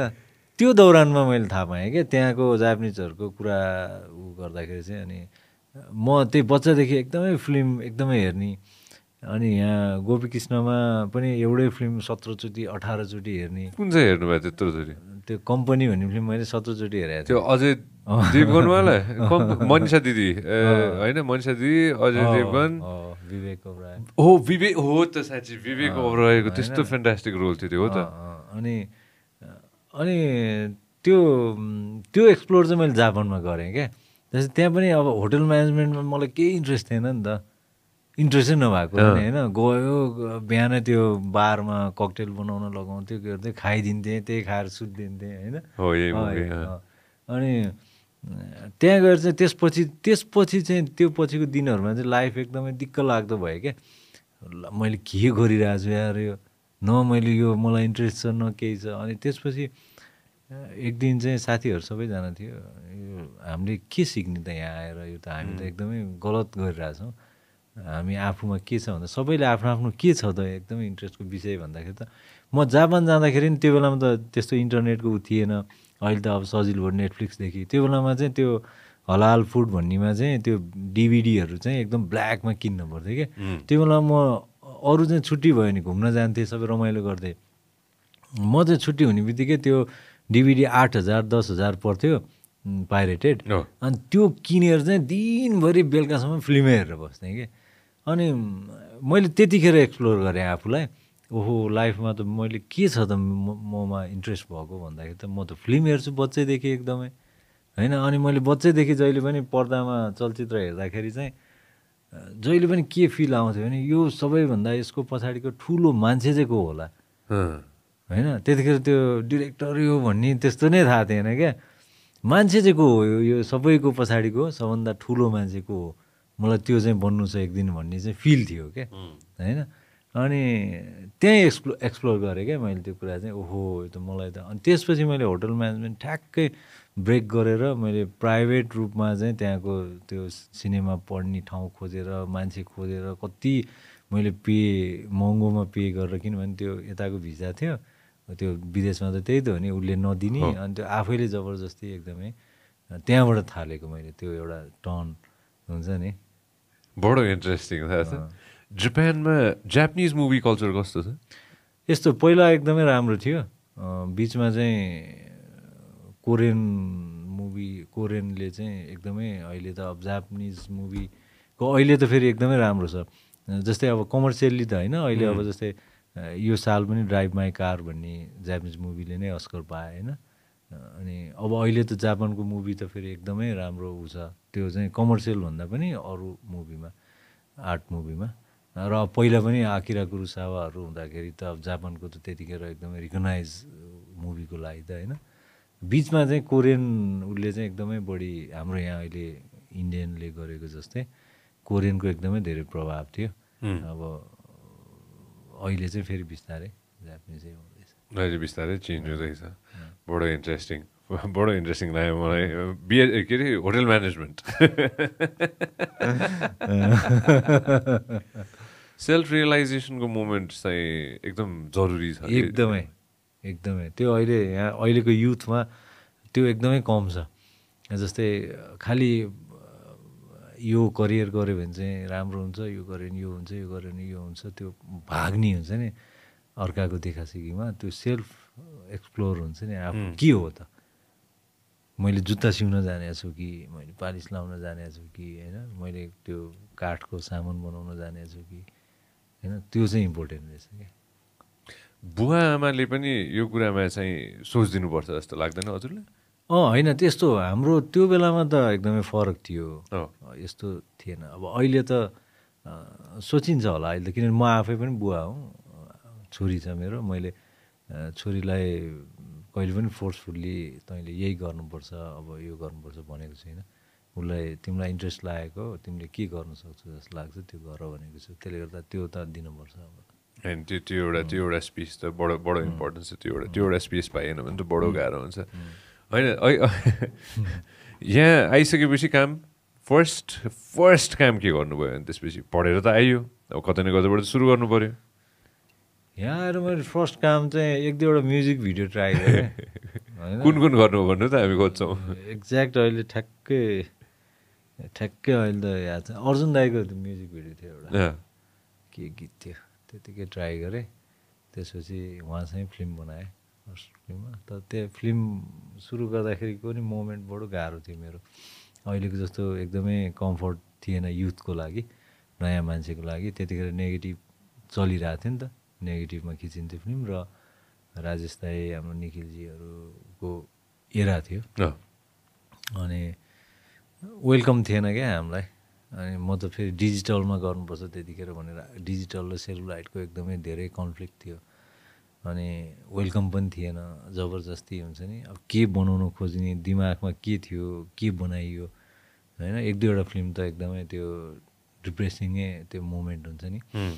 तर त्यो गाह्रो टाइममा डेब्यु गरे भएर त्यतिखेर चाहिँ दिक्क लाग्थ्यो होला मैले कस्तो मिस्टेकहरू गरेँ लाइफमा भने जस्तो लाग्थ्यो। अहिले फर्केर हेर्दाखेरि चाहिँ होइन त्यो गाह्रो समयले मलाई धेरै कुरा सिकाएछ। त्यतिखेर काम गर्ने तरिका चाहिँ होइन गाह्रोमा धेरै कुरा सिकिन्छ नि त। सिकाएछ भन्ने जस्तो फिल हुन्छ अहिले। चाहिँ सबसे गाह्रो कुरा के थियो त्यो समयमा? वेलकम थिएन।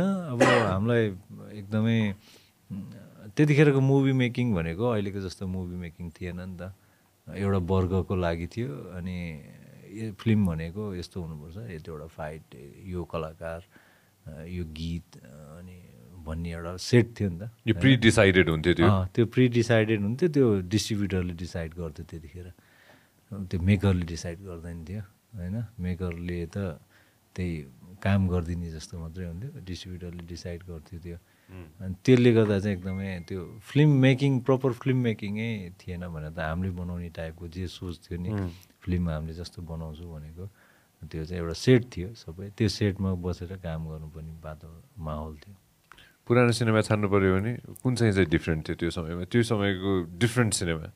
एटिज नाइन्टिजको डिफ्रेन्ट सिनेमा एउटा एउटा सिनेमा जुन सिनेमा चाहिँ हजुरले पनि हुन्छ नि अरे यार यो चाहिँ बडो एक्सपेरिमेन्टल सिनेमा थियो बडो डिफ्रेन्ट थियो भनेर छान्नु पऱ्यो भने। डिफ्रेन्ट सिनेमा बलिदान लाग्छ मलाई अलिकता फरक पुगाएर अनि नुमाफुङ भन्ने थियो। नुमाफुङ भन्ने। कसरी स्पेल गर्ने भन्नु त? हामी खोज्छौँ। मैले स्पेल त मलाई थाहा नु नु? नुमाफुङ। नुमाफुङ। नवीन दाईको होला।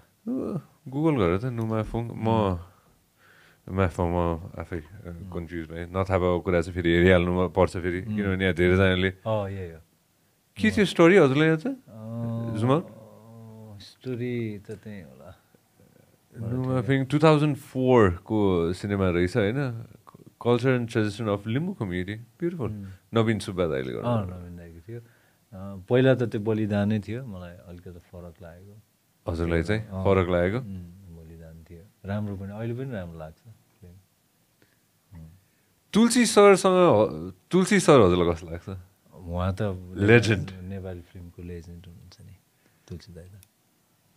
त्यो समयको भिजनरी डिफ्रेन्ट एकदमै। एकदम भिजनरी उहाँको त्यो फिल्मको पनि भेराइटी छ नि त। होइन? एकदमै। हजुरको जस्तै। त्यस्तो त होइन। अन्त उहाँको लेभलमा हामी अहिले पुग्ने बेला भएको छैन होइन? तर उहाँको त्यो त्यो के भन्छ आत्मा थियो क्या फिल्ममा। अहिले पनि हेर्दाखेरि मजा आउँछ। एक बडो मजा आउँछ। म चाहिँ के गर्छु भन्दाखेरि म पुरानो सिनेमा हेर्दाखेरि म त्यो घरमा मसँग त्यो ऊ छ कि दुई चारवटा एक्स्ट्रा स्पिकरहरू छ कि त्यो तार तान्नेवाला स्पिकरहरू त्यो अलिक यता यतातिर लगेर राख्छु कि म होइन? टिभी अगाडि उठ्छ चाहिँ त्यो आवाजहरू डिफ्रेन्ट डिफ्रेन्ट त्यो फोली प्रब्लम डिफ्रेन्ट गरिन्थ्यो होला त्यतिखेर होइन? आवाजहरू अलिक डिफ्रेन्ट आउँछ कि झन् मजा आउँछ कि पुरानो चल- चलचित्र हेर्दाखेरि। त्यो उहाँको लाउरे भन्ने ए, फिल्मको त्यो वीरताको चिनो भन्ने गीत। अहिले पनि बिहान म चाहिँ सुटिङमा निस्किँदाखेरि बिहान चाहिँ त्यो त्यस्तो गीतहरू आउँछ नि त एफएममा। अनि अस्ति भर्खर पनि सुनेको थिएँ। त्यो पहिलाको कुराहरू याद आउँछ क्या। यहाँभित्र र यहाँ सिरिङ्ग पारिदिन्छ पुरानो गीतहरूले गएर। हामीले तुलसी सरलाई निम्त्याउने प्रयास गरिरहेछौँ होइन। अब हेरौँ कहाँसम्म पुग्छ भनेर प्रयास होइन। तर रमाइलो हुन्छ। मलाई मलाई पुरानो सिनेमाको कुरा गर्न चाहिँ बडो बडो मन छ मलाई चाहिँ। भेरी इन्ट्रेस्टिङ हजुरले हजुरले भनिसकेपछि है। अहिलेको लास्ट दस वर्षमा आएको सिनेमामा आफ्नो बाहेक छान्नु पऱ्यो भने त्यो मैले छान्नु नै भनेर भन्न खोजेँ होइन होइन तर डिफ्रेन्ट अलिक डिफ्रेन्ट थुप्रै सिनेमा छ अब यो दस वर्षको दौरानमा त होइन। धेरै सिनेमाहरू छ नि त्यस्तो बनाउनु खोजेको सिनेमाहरू धेरै नै छ। अहिले आएर ट्रेन्ड चेन्ज भयो नि त। ट्रेन्ड भन्दाखेरि पनि हामीले चाहिँ हाम्रो जेनेरेसन आएपछि चाहिँ त्यो फिल्म मेकिङ फिल्म मेकिङ भनेको चाहिँ अलिकता यसरी हुनुपर्छ अथवा फिल्मको शैली फिल्म भनेको चाहिँ चल्ने चलचित्र चित्र मात्रै फिल्म होइन। होइन फिल्म चाहिँ भन्ने एउटा हुन्छ नि त्यो अभ्यास त्यो चाहिँ अहिले गर्दैछौँ जस्तो लाग्छ। अनि त्यही भुइँ मान्छेको कथाहरू खोज्न थालियो। होइन नत्र त अब हिरोइजम एकदमै हिरो हिरोइन भएको मात्रै हुन्थ्यो नि त. अनि अब अहिले दयाङ राई हिरो भयो। होइन त्यो त्यो एरा चाहिँ यो अहिले त्यो क्यारेक्टर चाहिँ हिरो नयाँ सिनेमा कस्तो हुँदैछ राम्रो हुँदैछ राम्रो हुँदैछ सुटिङ सकिन सकिन लाग्यो कि अँ सकिन्छ सकिन्छ दया दाई हुनुहुन्छ को को हुनुहुन्छ सिनेमामा अँ दया छ विपिन छ अनि सुरक्षा छ वर्षा छ मुसुक हाँस्नु हो नि सबैजना यो एउटा अघि नै हजुरले भनेकोमा चाहिँ मलाई जोड्नु मन लाग्यो कि होइन? फर्केर आइसकेपछि त्यो त्यो एउटा त्यो दुई तिन वर्षको दौरान थियो जुन दौरानमा चाहिँ मैले आफूलाई चिनेँ भन्ने कुराको कन्भर्सेसन भएको थियो नि हाम्रो होइन? पछाडि फर्केर हेर्दाखेरि अफकोर्स त्यो मिस्टेक्स त्यो फेलियर्स त्यो सबै थोकले सिकाउँछ होइन? त्यतिखेर सबसे इम्पोर्टेन्ट कुरा चाहिँ लाइफ लेसन चाहिँ के थियो? लाइफ लेसन चाहिँ त्यही थियो। आफूले आफूलाई एक्सप्लोर गर्नु नै थियो। म को हुँ के हुँ होइन? भन्ने नै थियो एकदमै। घर परिवारलाई कसरी बुझाउने? म त घर परिवारलाई बुझाउन त कस्तो नि पशुपति प्रसादसम्म आइपुग्दाखेरि त गाह्रै थियो। अब छोरा अलि राम्रो बाटो लाग्दै हुन्थ्यो होइन? भन्ने जस्तो नै थियो। जब पशुपति प्रसाद आएपछि बुवा आमाले नि हेर्नुभयो अनि ए होइन जे गरिरहेछ उसले राम्रो गरिरहेछ होइन? त्यो ठिक छ उसले गरेको कुराहरू भन्ने। त्यहाँबाट बल्ल त्यो घर परिवारको नि पर्सेप्सन चाहिँ चेन्ज भयो। चप्पली हाइट देखाउन लानु भएको थियो? थिएन। थिएन? थिएन। त्यतिखेर के भन्नुभएको थियो? अनि त्यतिखेर त त्यही अब राम्रो काम गरे भए हुन्थ्यो। फिल्म लाइनमा अब भविष्य खासै छैन होला। अब अरू काम गरे भए हुन्थ्यो भन्ने जस्तो कति आफ्नै कति तिस चालिस लाख रुपियाँ गयो भन्ने सुनेको थियो त्यतिखेर त। त्यो त भिजिलान्तेमा भिजिलान्तेमा होइन त्यो भिजिलान्ते थ्री डी फेरि कति कुनै ठाउँमा त त्यो टु डी नै देखाइयो रहेछ होइन। होइन यस्तो त्यो खास सुरुमै टु डी देखा भए म घाटा हुन्न थिएँ। मेरो चाहिँ अलिकति बानी त्यस्तै छ क्या। थ्री डीमा बनाएको फिल्म म टु डीमा किन देखाउने भने चाँडो गरेँ क्या मैले। अहिले गरे भए घाटा हुन्न थियो। अहिले प्रपर सबै ठाउँमा थ्री डी छ नि त। त्यो बेलामा जम्मा दुईवटा हलमा थियो थ्री डी चाबेलको एफक्युब र कुमारीमा थियो। कुमारीमा थियो क्या अरे होइन। अनि दुईवटा हलमा देखाएर त अब के पैसा आउनु र? अनि त्यही घाटा अघि नको पहिला पहिला चप्पली हाटको कुरा गर्नु है त हाट सिरियसली आठ आठ दस लाख रुपियाँमा बनेको सिनेमा? अँ साढे आठ लाख रुपियाँ होला सुटिङको। त्यो हलसम्म आइपुग्दाखेरि उन्नाइस लाख जति होला। धेरै पुरानो सिनेमा पनि त होइन ल भनौँ न आठ आठ दस वर्ष भनौँ न आठ लाख रुपियाँमा बन्थ्यो सिनेमा त्यो म, त्यो सिनेमा चाहिँ मेरो फ्रस्ट्रेसनले त्यत्तिकै ट्राई गरेको सिनेमा हो। होइन त्यो अगाडि दुईवटा सिनेमा गरेँ नि त। आफूलाई मन नलागि नलागि भने मतलब म के गर्न खोज्दै थिएँ के गरेँ। अनि बुवाले जहिले पनि भन्नुहुन्थ्यो त्यो जोगी भए पनि आफ्नै बुद्धिले खरानी धसे चाहिँ मजा आउँछ भन्नुहुन्थ्यो कि। अर्काको बुद्धिले जोगी भयो भने त त्यसले गरेर भन्ने हुन्छ नि त। अनि ए यार एकचोटि आफ्नै बुद्धिले चाहिँ जोगी भयो भने खरानी चाहिँ धस्छु भनेर त्यो त्यत्तिकै ट्राई गरेको सिनेमा हो। एकदमै त्यस्तो ठुलो प्लान गरेर त्यस्तो केही पनि होइन। एउटा त्यतिखेर ड्रिङ्क्स गर्थेँ म हल्का फुल्का अनि एउटा त्यो सिनामङ्गलको सेक खानी भट्टीमा खाइरहँदाखेरि त्यो कलेजको केटाहरूको गफ कानमा पऱ्यो। एउटा सानो मैले भने नि सानो गफ गर्दा गर्दै के के कुराले ट्रिगर गर्छ। सानो कुरा पऱ्यो त्यही कुरालाई मैले फिल्म बनाएँ होइन? अनि त्यहाँबाट त्यो एक्सपेरिमेन्ट त्यो एकदमै अब त्यतिखेर त त्यो हेभी एक्सपेरिमेन्ट हो नि त तिनजना ऊ एउटै घरमा होइन? त्यो सक्सेस भयो। चपली हाइट आइसकेपछि त्यो समयको लागि युनिकै थियो नि चपली हाइट त्यो समयको लागि इफ मभन्दा राम्रो त हजुरले नै भन्नुहुन्छ यसलाई त्यो समयको लागि कसरी अडियन्सले कसरी ल्याएको थियो सुरुमा? एकदमै राम्रो थियो। त्यो त अब त्यो त्यो बेलाको त्यो फिल्मको त्यो बेलाको बिजनेस भनेको त अहिलेको त त्यो पच्चिस करोडको बिजनेस हो होइन? त्यो बेलामा पाँच छ करोडको बिजनेस भनेको त त्यो त एकदमै त्यतिखेर मल्टिप्लेक्स पनि एकदमै कम थियो। त्यतिखेर त सिङ्गल स्क्रिनै एकदमै हाबी थियो। त्यो बेलामा पनि गाउँ गाउँबाट ट्र्याक्टरमा त्यो बुटोलमा त त्यो हलले चाहिँ फ्लो धान्न नसकेर बसै बसमा होइन त्यसरी फर्स्ट डे त्यो बिग मुभिजमा यो यता कमल पोखरीको पुलिस चौकीसँग लाइन्थ्यो। हाइट हेर्नलाई फर्स्ट डेमा होइन भने त्यो त्यो सिनारियो त मैले अहिलेसम्म त्यो अरू फिल्ममा देखेकै छैन अहिले। त्यो त्यस्तो थियो क्या भनेर त त्यो एकदमै राम्रो थियो। अनि बिचमा अलिकति गाली पनि गरे सबैले कति मान्छेले होइन? एकदम सेक्स बेच सेक्स थ्रिलर सेक्स बेच्यो भनेर होइन? तर सेक्स फिल्म हेर्ने हो भने सेक्स केही पनि छैन त्यहाँ। केही पनि छैन। त्यो एउटा किस सिन छ। पोस्टरमा मात्रै इन्ट्रेस्टिङ छ। त्यो पोस्टरमा पनि त्यो हाम्रो अर्जुन दाईले चाहिँ जानी जानी त्यो बेसिक इन्स्ट्यान्टको त्यो पोस्टर बनाइदिनु भयो र त्यतिकै तल त्यो पोस्टरले होइन? त्यो खासै त्यो कि फिल्ममा हेर्ने हो भने केही पनि छैन। फिल्ममा चाहिँ एउटा नारीको सङ्घर्षकै कथा हो त्यो। ट्र्यापमा कसरी पर्छ भन्ने अहिले पनि परिरहेछ नि त्यसरी। अहिले त झन् त्यस्तो केस कति आइरहेछ होइन? त्यसले गर्दाखेरि त्यो चल्नुमा त्यो इलिमेन्ट्स हुनुपर्छ क्या। त्यतिकै चल्दैन नि त। त्यो पाँचवटै हुनु पऱ्यो प्लस एउटा एक्स्ट्रा हुनु पऱ्यो त्यतिखेर अब त्यो त्यतिखेर नयाँ मेकर र पुरानो मेकरको ठुलो बिचमा एकदमै द्वन्द्व थियो। अनि पुरानो मेकरहरूले सेक्स बेचे भने त्यतिखेर लुटलाई ग- के अरे फोहोर कुरा फोहोर ल्याङ्ग्वेज बेचे भने त्यो चलिरहन्छ। त्यो द्वन्द द्वन्द चलिरहन्छ। त्यतिखेर त्यो दुइटा फिल्म नचल्दै भए फिल्म इन्डस्ट्री कोल्याप्स गर्ने लाइनमा थियो नि त। गभर्मेन्टले विकास बोर्डले फिल्म इन्डस्ट्रीलाई चाहिँ अब सङ्कटकाल लाउने कोल्याप्स गर्ने भन्ने किसिमको थियो। त्यतिखेर त त्यो त्यसले त त्यो दुइटा फिल्मले त त्यतिखेर त मान्छे लिएको हो नि त। जरुरी थियो। जरुरी थियो। नयाँ एज न्यू एज भन्छन् नि। त्यो पहिलाकोलाई हामीले हिसाब गरेको थियौँ नि एक्चुली होइन बुमर्स भन्छन् अनि त्यसपछि मिलेनियल्स होइन जेन एक्स जेन जी होइन त्यो अनुसार अगाडि बढ्दै जान्छ नि। Next the next lot of directors के? होइन अब अर्को जेनेरेसन पनि त छ नि त नि। होइन? आउँदैछ नि त अर्को जेनेरेसन होइन? आइसक्यो होला अर्को जेनेरेसन होइन? अब आउने यङ डिरेक्टर्सहरू हजुरले देख्दाखेरि होइन? म्यामसेर कजाले यति नै गरिरहनु भएको छ होला हजुरको लागि होइन? उनीहरूको थट प्रोसेस के छ? यस्तो छ अलिकति यसमा चाहिँ मलाई चिन्ता छ नेपालमा।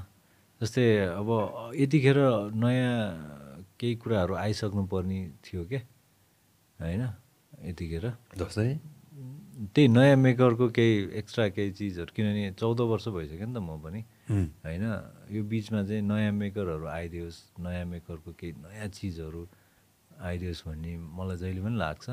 त त्यो आइरहेको छैन क्या। त्यो फ्रेसनेस छैन। छैन आइरहेको छैन। जस्तै मैले फिल्म बनाइरहेको छु रामबाबु गुरुङले फिल्म बनाइरहेको छ निश्चलले तैँले अलिक बनाइरहेको छैन भनेर एउटै मान्छेहरूले नै फिल्म बनाइरहेको छौँ नि त हामी होइन? केही चिज आइदियोस् नयाँ मान्छेको केही नयाँ थट नयाँ फिल्म हामीले पनि हेर्नु पाऊँ। ए यार ल होइन? भन्ने त्यो वेलकम चाहिँ गर्नु भएको छैन। किन?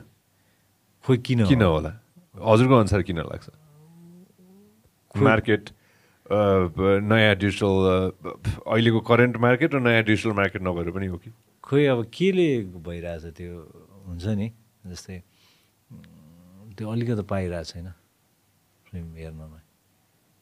पुरानै मान्छेहरू घुमिरहेछन् क्या.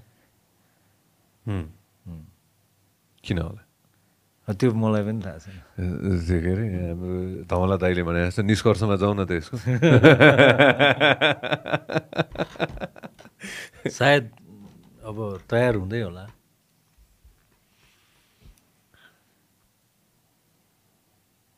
मलाई हाम्रो कन्भर्सेसन हुँदा हुँदै भुसन दाईको कागबेनी याद आयो कि? होइन? त्यो- टाइमको लागि त्यो पनि एउटा नयाँ नयाँ ट्राई हो त्यो त्यतिखेर। होइन? सिनेमाले त्यो रेभोल्युसनै ल्याएको थियो त्यो समयको लागि भनौँ न होइन? डिजिटलको हिसाबले। होइन? मैले आफूले हेरेको सिनेमाहरू मात्र भन्न सक्छु मैले। सबैको त्यही नै हो आफूले हेरेको आफूले गरेको कुरा त हो नि होइन? सानो संसार। अँ सानो संसार। त्यो त सानो अघि मैले दस वर्षको उसको सानो संसार त मेरो बेस्ट आलोक दाईको त्यो होइन?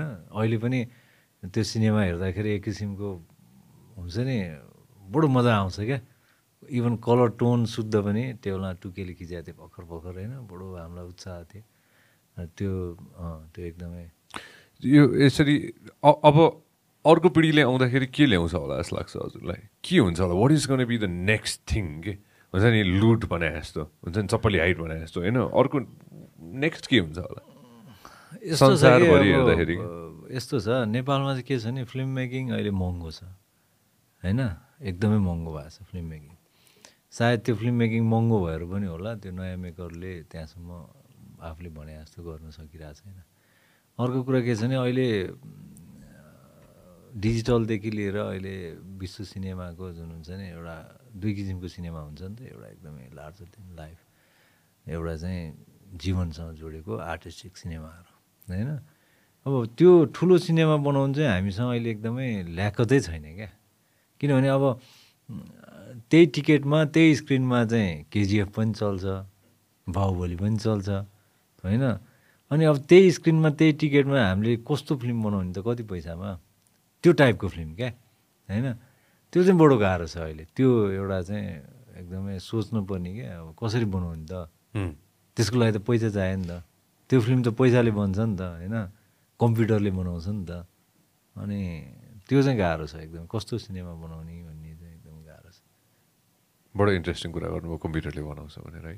ल अब। सेभेन्टी फाइभ पर्सेन्ट त कम्प्युटरले बनाउँछ नि। कम्पिट कसरी गर्ने है कम्प्युटर? त्यही त कम्प्लिट गर्नु त्यो पैसा चाहिन्छ त्यो फिल्म बनाउन।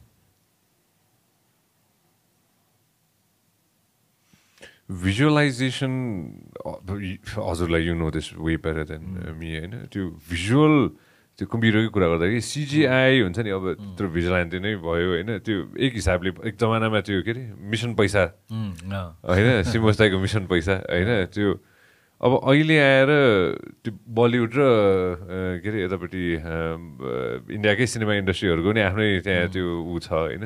हामीसम्म त आइसकेपछि ऊ भइहाल्छ होइन?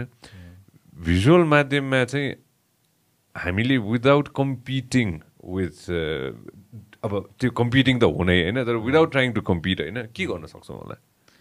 होइन अब भिजुअल ल्याङ्ग्वेजमा त भन्ने भनेको त हामीले त्यही अहिले एकदम भन्न सक्ने भनेको त आफ्नै कथाहरू चाहिँ आफ्नै कुराहरू भन्ने मात्रै हो। जस्तै त्यो टेक्निकल्ली एकदमै स्ट्रङ भएको कमर्सियल फिल्महरू बनाउनु त मैले भनेँ नि गाह्रो छ क्या हामीलाई एकदमै। किनभने एउटै टिकट हुन्छ प्राइस एउटै हुन्छ एउटै स्क्रिन हुन्छ नि त। अनि त्यसमा कसरी कम्पिट गर्ने त भनेको क्या? उनीहरूको त्यो बजेटै कहाँ हुन्छ? उनीहरूको टेक्निकल त्यो अनुसारको कहाँ पुगिसक्यो? होइन? अब हामीले त्यसमा त कसरी कम्पिट गर्ने? हामीले अहिले पनि अहिले एउटा सानो क्रोमा पनि गर्न सक्दैन राम्रोसँग। होइन? अनि त्यो चाहिँ बडो गाह्रो छ क्या। त्यो त्यही सिनेमा अब बनाउन त्यो चाहिँ भिजुअल ल्याङ्ग्वेज भनेको चाहिँ हामीले इन्टरनेसनल्ली अब फेस्टिभलमा जाने फिल्म अथवा त्यो टाइपको सिनेमामा चाहिँ हामी गर्न सक्छौँ। किनभने त्यसको लागि हामीलाई चाहिँ धेरै कुराहरू हामीले गर्न सकिने छ। तर अब त्यो किसिमको टेक्निकल रिच हुनुपर्ने टेक्निकल फिल्महरू चाहिँ एकदमै गाह्रो देख्छु म त हामीले बनाउनलाई। कबड्डीको फ्रेन्चाइज किन चल्यो जस्तो लाग्छ हजुरलाई? कबड्डीको फ्रेन्चाइजमा सुरुमा चाहिँ के थियो भने त्यो एउटा मौलिक हाम्रो आफ्नो एउटा समुदायको चिज हो नि त त्यो। अनि एकदमै आफ्नोपन त्यसमा हुन्छ नि आफ्नो चिजहरू छ नि त सबै कुराहरू। अनि त्यसमा क्यारेक्टरहरू पनि सबै एकदमै बडो आफ्नो क्यारेक्टरहरू समाजकै टोलकै आफ्नै सँगसँगैको होइन। त्यो छ। त्यसले गर्दाखेरि त्यो सुरुको कबड्डी चल्नुमा त त्यो त्यसरी हो। अब त्यसपछि त फ्रेन्चाइज एउटा सक्सेस हुने बित्तिकै त त्यो कुराहरूलाई मान्छेले फेरि मैले एक ठाउँको मोमो खाएँ भने "ए, त्यहाँ त मोमो मिठो छ नि भनेर भने जस्तै अनि त्यो चल्दै गइहाल्छ। अटोमेटिकली म कहिलेकाहीँ सोध्छु कि होइन म यङ हुँदाखेरि एउटा सिनेमा हेरेको थिएँ कि मैले विदेशी सिनेमा होइन यङ त के यङ त्यो सुपर यङ टिन एजमा कि होइन फास्ट एन्ड फ्युरियस। अहिलेसम्म छ कि? त्यही मैले भने नि कहीँ गएर हामीले केही खायो भने एकदम मिठो खाएछ भने "ए, त्यहाँको त्यो चाहिँ भनेर हामी एकदम पहिले दिमागमा आउँछ नि। सिनेमा पनि त्यस्तै हो सिक्वेल चाहिँ त्यसरी जाँदो रहेछ। तान तानतुन गर्दै गर्दै अब कहिले छ? चपली हाइट थ्री पनि आउँदैछ भन्ने सुनेको थिएँ मैले हो? सबैले हाइट थ्री त रिलिज भएको चपली भइसक्यो। हाइट होइन थ्री होइन चपली हाइटको अर्को एउटा पनि आउँदैछ भन्ने सुनेको थिएँ मैले मैले कहाँ पढाएको थिएँ चपली हाइटको थ्री होइन कि चपली हाइटको फेरि भेरी सिमिलर अर्को एउटा भर्जन पनि आउँदैछ भन्ने सुनेको थिएँ है मैले। त्यो त होइन हजुरले नै थाहा भएन भनेपछि may most probably I'm wrong होइन? तर अस्ति चाहिँ भूतको सिनेमा चाहिँ म एकदम एक्साइटेड छु। म यो चाहिँ गएर चाहिँ हेर्छु भन्ने चाहिँ बसिरहेको छु है। अर्पण दाईले भनेको होइन अर्पन दाईको त्यो। दुई दिनमा खिचेको वाला चाहिँ। यो चाहिँ म हेर्न एकदम एक्साइटेड छु भूतको सिनेमामा चाहिँ। हुन्छ नि फुल फुल भूत भनिसकेपछि चाहिँ म चाहिँ अलिकति एक्साइटेड छु। उसले त्यो एक्सपेरिमेन्टै गरे होला त्यो। त्यो ठाउँ पनि खोइ हन्टेड रे के अरे अलि उसले त्यो रिसर्च गरेर मैले नि अलिअलि थाहा छ। अनि उसले त्यही आइडियाले एउटा भूत चाहिँ नबनाउने हो हजुरले। यो भूत प्रेतमा विश्वासै छैन क्या मलाई? फुल भूत नजाने भूतमा विश्वासै छैन। त्यो नेपालमा होइन अगेन अगेन जनरसको कुरा गर्दैथ्यौँ भने हामीले होइन हजुरले त अफको excelled in so many different things होइन? चल्न चाहिँ के चल्दो रहेछ? के हो? होइन हाम्रो हाम्रोमा एउटा त्यो त्यो अघि नै हजुरले भन्नुभएको थियो नि पहिला एउटा सेट हुन्थ्यो जुन डिस्ट्रिब्युटरले डिसाइड गर्थ्यो एउटा सेट होइन? यो यतिवटा गीत चाहियो कतिवटा कतिवटा एक्स अमाउन्ट अफ फाइट अरू के के हुन्थ्यो? त्यो स्पेसिफिक स्पेसिफिक कुराहरू हुन्थ्यो। अहिलेको स्पेसिफिक कुराहरू के छ त? अहिलेको चाहिँ के छ नै थाहा छैन। अब त्यस्तो थाहा भयो भने त त्यही बनाउनु होइन? के छ नै थाहा छैन अहिलेको त्यो साइकोलोजी कस्तो हुन्छ दर्शकको भन्ने नै। थाहा छैन। अब चल्न चाहिँ अलिकति कमेडी बेस सिनेमाहरू चलिरहेको जस्तो लाग्छ। यसो बक्स अफिस हेऱ्यो भने चाहिँ होइन? कबड्डीकै सिरिज छक्क पन्जाको सिरिज जात्राको सिरिज हेऱ्यो भने चाहिँ कमेडी। कमेडी बेस चाहिँ फिल्म चलिरहेको जस्तो लाग्छ अलिकति। यही हो ट्रेन्ड अब? त्यस्तो होइन। ट्रेन्ड त अब यही हो भन्न सकिन्न होइन? तर अब एकदम बक्स अफिसको कलेक्सनको लाई चाहिँ हेर्ने हो भने चाहिँ अलिकति कमेडी बेस सिनेमै चलिरहेको जस्तो लाग्छ। मान्छेले सिनेमा थिएटरमा गइसकेपछि त्यो मजा चाहियो मान्छेलाई। दुई घन्टा साढे दुई घन्टा तिन घन्टा। अँ मजा चाहिने मान्छे चाहिँ धेरै हुँदो रहेछ। हुनु पनि ठिक स्वाभाविकै हो त्यो। अब अब- त्यसको मतलब अब आउने डिरेक्टर्सहरूले अब आउने स्क्रिन प्ले राइटर्सहरूले अब आउने जसले स्टोरी लेख्दै हुनुहुन्छ होइन? उहाँहरूले सोच्नुपर्ने चाहिँ कतै न कतैवटा कमेडीको एङ्गल चाहिँ राखे चाहिँ होला अझ। त्यो दुइटा पार्ट हो। बक्स अफिसलाई हेरेर सिनेमा बनाउने कि as a true film maker भएर म सिनेमा बनाउँछु अथवा मैले यो कथा भन्छु मलाई यो भन्नु छ मलाई यो सुनाउनु छ देखाउनु छ भन्ने त्यो दुइटा अप्सन हुन्छ नि त फिल्म मेकरको। होइन? बक्स अफिसलाई हेर्ने हो कि अब सिनेमा म यस्तो बनाउँछु म यो कुरा कथा भन्छु भन्ने हो। फरक कुरा हो त्यो। कन्भिन्स कसरी गरौँ त जसले पैसा हाल्दैछ उसलाई चाहिँ? यो दुइटै दुइटैमा? होइन त्यो त यस्तो हो। त्यो त त्यो त डिरेक्टरले अथवा जो फिल्म मेकरले जस्तो सिनेमा बनाइरहेको छ त्यो पैसा हाल्ने मान्छेलाई पहिले भन्नुपर्छ। यो सिनेमाले चाहिँ यस्तो हुनसक्छ यो सिनेमाले यस्तो हुनसक्छ। प्रि डिफाइन्ड प्रिडिक्सन हुन्छ त्यसको मतलब? हुन्छ। म मैले बनाएको फिल्महरू जस्तै चिसो मान्छे पशुपति प्रसाद आमा बक्स अफिस हेरेर बनाएको सिनेमा होइन। बक्स अफिस हेरेर सिनेमा बना त्यो बनायो डिप्रेस हुन्छ।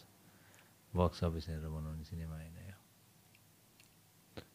त्यो कति कति लाख रे? कति लाखको कुरा थियो अरे अघि नै तिस लाख कि पचास लाखले आफ्नै पैसा? ए अँ, पचास लाख।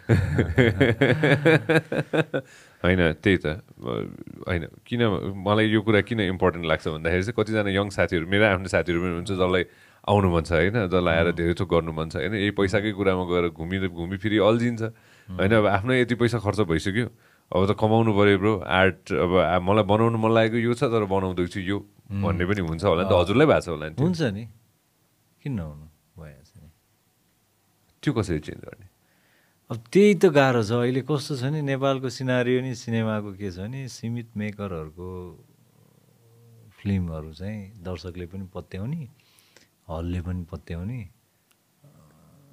अरू नयाँ मेकरको चाहिँ अब अलिकता त्यसमा चाहिँ इन्ट्रेस्ट नभए जस्तो रिजेक्ट हुने के?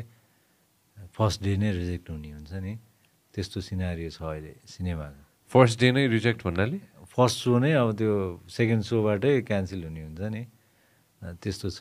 चान्सै नपाउने। अँ चान्सै नपाउने। अब त्यो चाहिँ दर्शकको चोइसै अहिले के छ भने प्रमाणित भइसकेका कुरामा चाहिँ जाने। नत्र त्यस्तो त्यसले गर्दा नयाँ केही आउँछ भने चाहिँ एकदमै आधी हुरी ल्याउने गरी आयो भने त्यसले अलिकति उ गर्न सक्छ। नत्र चाहिँ अहिले अहिलेको सिनारी हेऱ्यो भने नयाँ फिल्महरू जति पनि नयाँ मेकरको फिल्महरू आएको छन् बक्स अफिसमा एकदमै टिकेकै छैन क्या। होइन त्यो चाहिँ एकदम डर लाग्दो छ अहिले। अपलिफ्ट कसरी गर्ने त? ओटिटी ओटिटी अथवा नेटफ्लिक्स एमाजोन प्राइम त्यो पनि एउटा वे आउट हुनसक्छ हाम्रो लागि यस्तो हो अब कोभिडको बेलामा सबै इन्डस्ट्रीमा एउटा अप्सन आयो नि त। इन्डियामा पनि इभन हल नभए पनि हामीलाई हुन्छ है सिनेमा रिलिज हुन्छ हामीले कमाउँछौँ भन्ने त प्रुफ भयो नि होइन इन्डियामा पनि। त्यत्रो ठुलो इन्डस्ट्रीमा। नेपालमा त्यो हुन सकेन नेपालमा त ओटिटी त बन्नै सकेन होइन? त्यसले गर्दाखेरि चाहिँ नयाँ मेकरलाई गाह्रो भयो क्या। अब कस्तो हुन्छ नि सिल्भर स्क्रिनको लागि फिल्म बनाउन अहिले एकदमै खर्च छ। त्यो ताम झाम सबै गर्दाखेरि एकदमै खर्च छ। अब डिजिटल मार्केट हुन्थ्यो भने त्यो तामझाम बिना पनि किनभने डिजिटल्ली हेर्दाखेरिको र सिनेमाको लागि त कति कुरा फरक हुन्छ नि त होइन? अनि त्यो एउटा सीमित उसमा रहेर कथा भन्न खोज्ने मान्छेलाई चाहिँ डिजिटलले सजिलो हुन्थ्यो कि? त्यो रिक्स पनि कम हुन्थ्यो होइन? त्यो चाहिँ बन्न सकेन नेपालमा। अहिलेसम्म सकेको छैन। बनाउने कसरी? त्यो अब यस्तो छ बनाउनलाई चाहिँ अब कस्तो नि हाम्रो चाहिँ युट्युबमा फ्रीमा हेर्ने बानी छ नि त होइन? अनि त्यो जबसम्म यो पनि यो कसैको क्रिएसन हो कसैको पैसा लागेको छ हामीले हेर्दाखेरि चाहिँ यसको पैसा हामीले केही पे पेब्याक गर्नुपर्छ भन्ने किसिमको हाम्रो सोच बन्दैन तबसम्म त त्यो पे हो नि त त्यो त होइन ओटिटी भनेको त। त्यो त असम्भवै हुन्छ एउटा रेस्टुरेन्ट छ कि? मलाई बडो मनपर्छ यो रेस्टुरेन्ट होइन। यहाँ चाहिँ गएर कफी खानु पऱ्यो भने गएर कफी खान पाइन्छ कि? कफी खाने अनि पैसा चाहिँ लगेर चाहिँ एउटा भाँडा राख्दैछ होइन। हालिदेऊ भन्ने हुन्छ कि होइन। अनि म जहिले हाल्छु म जहिले हाल्छु कि गएर होइन म त्यहाँ गएर कफी खाएँ भने मैले त्यहाँ गएर चाहिँ तैँले हाल्छु कि मैले होइन कति होला होइन त्यो एक्स अमाउन्ट जस्तो होइन म जहिले गएर हाल्छु कि म यतिकै रितेर रित्तै जान्न कि? गए पनि हुन्छ तर म जान्न कि? होइन? त्यो एउटा चाहिँ मनबाटै आउँदो रहेछ कि? अरे यार मैले खाछु। हो। होइन म ए मैले कफी पिएको छु होइन? म दिन्छु गर्छु। फिल्ममा पनि हुनु पऱ्यो कि मैले हेरेको छु कसैले धेरै मेहनत गरेको छ यसमा पैसा लागेको छ समय लागेको छ होइन? जस्तै हाम्रो हाम्रो यहाँ किताब पनि साथीभाइको तैँले त्यो पढिस् म नि पढ्छु दिएन भन्ने बानी छ नि। त्यो जापानमा हुँदैन। मैले एउटा केही रेन्ट गरेर ल्याएँ फिल्म अथवा बुकै भने एकदमै मिल्ने साइज छ यहीँ छ भने पनि उसले त्यो लिएर पढ्दैन। उसलाई त्यो पढ्नु मन लाग्यो नि फेरि उसले आफूले आफूले गएर लिन्छ र पढ्छ क्या। त्यो कल्चरै छैन। त्यही कल्चर त्यही भएर त अब जस्तै हलिउडको फिल्महरू त सेम डे रिलिज हुँदाखेरि पाइरे पाइरेसी हुन्छ नि त हलिउडको फिल्महरू। तर पनि बिलियन बिलियन कमाउँछ उनीहरूलाई मतलबै छैन पाइरेसीको। किनभने त्यो पाइरेसी कहाँ हुन्छ पाइरेटेड कहाँ हेर्छ भने हाम्रो जस्तो देशमा मात्रै हेर्छ नि त त्यो त। उनीहरूको जहाँ जहाँ उनीहरूको एकदमै ह्युज मार्केट छ त्यहाँ त पाइरेटेड हेर्दैन। म यसमा यसमा है म डाइरेक्टर साहब अस्ति म छक्क भरे रामबाबु दाई आउनु भएको थियो होइन। ए वर्षको हामी कुरा गर्दैथ्यौँ क्याल दाई पनि आउनु भएको थियो सँगै कन्भर्सेसन सकेँ हामी तल कफी खाँदैथ्यौँ ए कुन चाहिँले हालेछ कि मारे टिकटकमा। होइन फिल्मै आएको थियो टुक्रा टुक्रा यस्तो यो जसले हाल्छ नि होइन त्यो व्यक्तिलाई के भन्ने भन्नु त ल हजुरको क्रिएसन कसैले हाल्यो भने होइन त्यो व्यक्तिलाई के भन्नु के भन्नु हजुर के भन्नुहुन्छ भन्नु के भन्ने भने कि त्यही त भने त कस्तो हुन्छ नि त्यसमा त हाम्रो त्यत्रो मेहनत लागेको हुन्छ पैसा लागेको हुन्छ होइन त्यो त हालिदिन नपर्ने हो त्यो एकदमै। गलत काम हो त्यो एकदमै। यहाँ त रमाइलो छ क्या त्यो। रमाइलो छ यहाँ। टाइम पास टाइम पास त्यो चाहिँ हाम्रो त्यही चेतनाको कमी हो यो। हामीले यो गर्नुहुन्छ यो गर्नुहुन्न। यो राइट हो यो रङ हो भन्ने चेतनाको कमी हो। न बसेर टिकटकमा हेर त्यसमा अँ, cinema part by part piece by piece um. सत्रचोटि गएर थिएटरमा हेर्ने त होइन। अ, चिसो मान्छे? कन्सेप्ट कहाँबाट सोच्नुभयो त्यसले यो लकडाउनको पिरियडमा घरमै थुनिरहेको थियो नि त। अनि धेरै कुराहरू दिमागमा थियो। त्यो सम्बन्धको एउटा ट्राभल ऊ त पहिल्यै थियो तर सेटिङ चाहिँ लकडाउनले जुराइदियो। लकडाउन ठ्याक्कै खुलेपछि विदेशमा रोकिएको त्यो लासहरू एकैचोटि वारेर आए। अनि त्यो लास आउँदाखेरिको त्यो सिन एकदमै डरलाग्दो थियो। अनि त्यस बिचमा दिमागमा ठ्याक्कै आयो ओहो यो बेलामा त्यतिखेर त मान्छेबाट मान्छे चाहिँ भाग्नुपर्ने स्थिति थियो नि त। होइन घरकै मान्छेलाई नै अब रुगा लाग्ने बित्तिकै भाग्नु पर्ने। सम्बन्ध बडो चिसो थियो क्या त्यतिखेर। समाज पनि चिसो थियो सम्बन्धहरू चिसो थियो। आफ्नै एकदम सहकर्मी साथीसँग भाग्नुपर्ने घरको मान्छेसँग भाग्नुपर्ने डर लाग्ने मान्छे देखेपछि मान्छे चाहिँ। अनि त्यो त्यो चिसो कुराले चाहिँ मलाई एकदमै चिसो भइरहेको थियो म पनि। त्यसरी चिसो मान्छेको जन्म भयो। अ, डायलेक्टको बारेमा थोरै भनिदिनुहोस् न स्वस्तिमाले बोलेको अ, डायलेक्ट चाहिँ। स्वस्तिमाले बोलेको एउटा डायलग चाहिँ त्यो अहिलेको आधुनिक हाम्रो समाजमा चाहिँ एउटा महिलाको स्थान अझै पनि कहाँ छ भन्ने रिफ्लेक्ट गर्छ होइन? त्यो बुढाले चाहिँ पहिलाको जुग भए सती जानु पर्थ्यो भनेर गाली गर्छ। हो। अनि त्यो केटीले चाहिँ सती त अहिले पनि जाँदैछौँ होइन?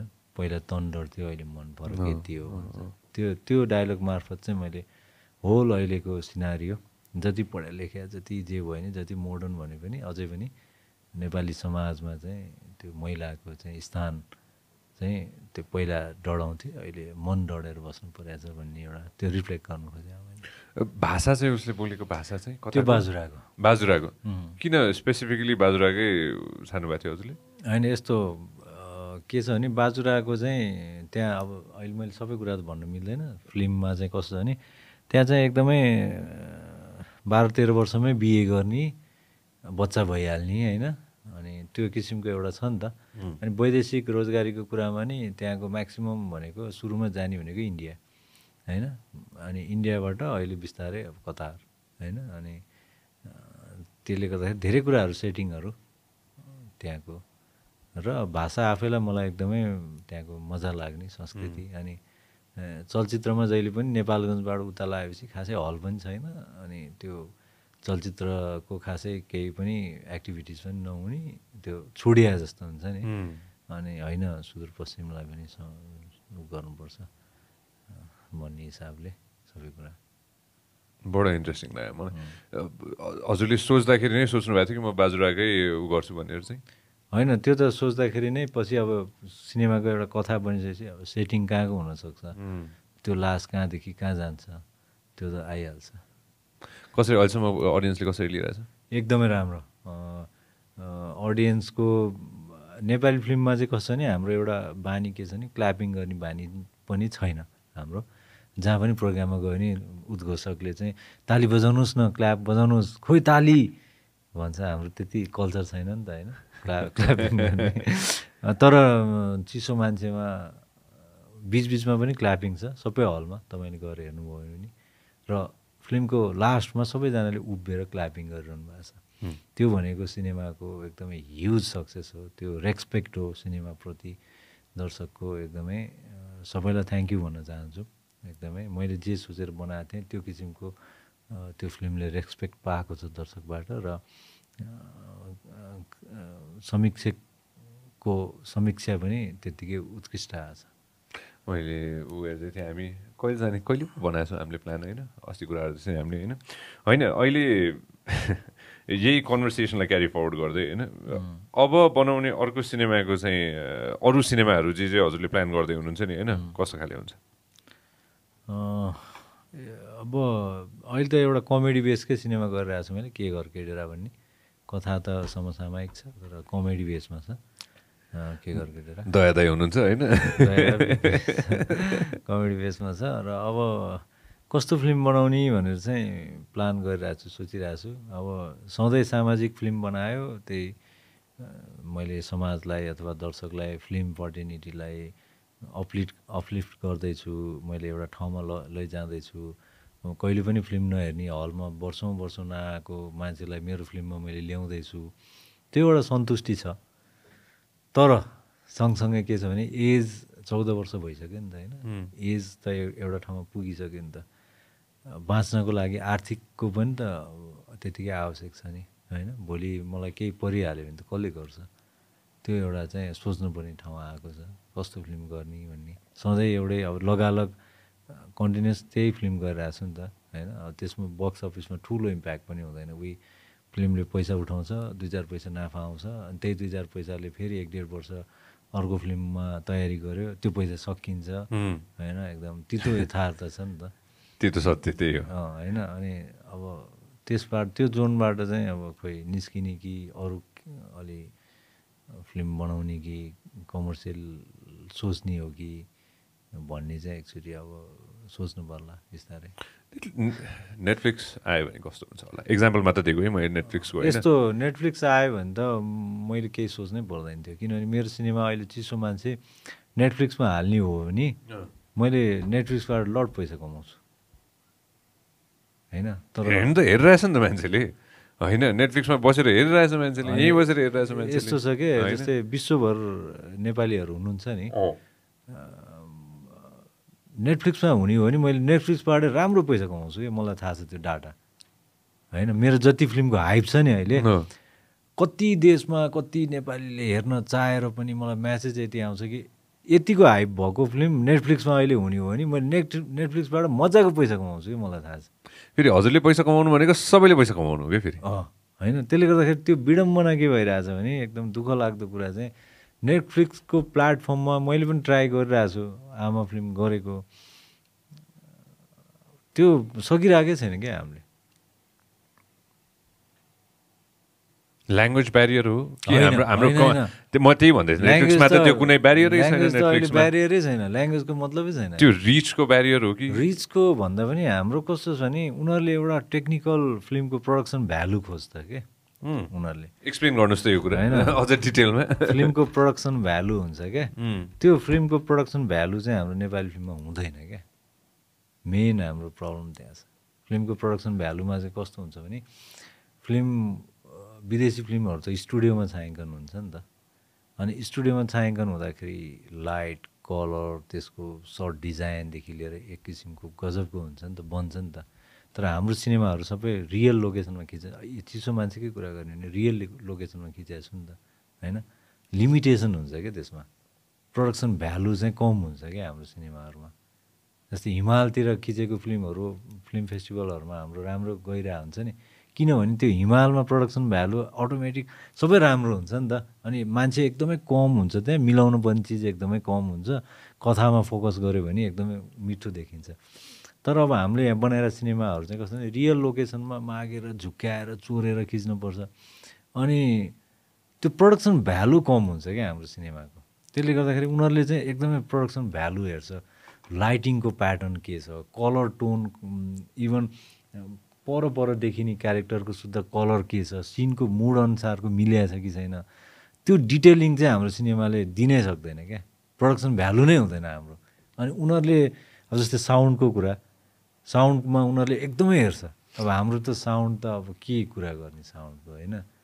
अनि त्यसले गर्दा त्यस्तो कुराहरूले चाहिँ हामीले त्यहाँ त्यो चाहिँ पत्याइरहेको छैन कि? उम्, हामीलाई। कन्भर्सेसन भएकै छ। कन्भर्सेसन भइ पनि रहेछ। भइरहेछ। अब फेरि एउटा अर्को दुःख लाग्दो कुरा चाहिँ के छ भने उनीहरूले पनि बिजनेस मात्रै धेरै हेर्दो रहेछ क्या। त्यो एउटा चाहिँ हामीलाई लिमिटेसन छ। सेट गरिदिएको छ। तिमीहरूको यो यो चाहिन्छ भनेर। प्लस उनीहरूले अब इन्डियन सिनेमाको कुरा गर्ने हो भने नेपाली सिनेमाभन्दा झुर झुर सिनेमाहरू पनि फेरि नेटफ्लिक्समा हुन्छ। उनीहरूले चाहिँ त्यो इन्डियन सिनेमाको त मार्केट ठुलो छ भन्ने बुझिएको छ एकदमै। मान्छे धेरै छ। होइन भोजपुरी फिल्म शुद्ध पाउने भइसक्यो नि नेटफ्लिक्समा। यो होइन अब हाम्रो सिनेमा चाहिँ हुँदैन।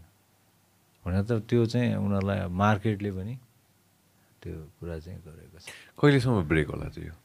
एउटा एउटा टाइम लाइन दिउँ न। अहिले ट्वेन्टी ट्वेन्टी टू भयो। होइन अब यो ब्रेक त होला। हुन्छ हुन्छ। होइन कोही न कोहीले त गर्छ। हुन्छ। सबैजना लागिरहनु भएको छ होइन। ब्रेक नहुने त कुरै हुँदैन यो ब्रेक हुन्छ। अब ब्रेक कहिले हुन्छ भन्ने यो ब्रेक भयो भने त नयाँ मेकरलाई पनि एकदमै वेलकमै हुन्छ क्या। त्यो नयाँ चेन्ज हुन्छ जस्तो लाग्छ जस्तै। इन्डियामा पनि स्टुडियोको अथवा सीमित मेकरहरूको हातमा मात्रै थियो नि त। लकडाउनले त फिल्म त सबैले बनाएर सबैले देखाउन सक्ने भयो नि त।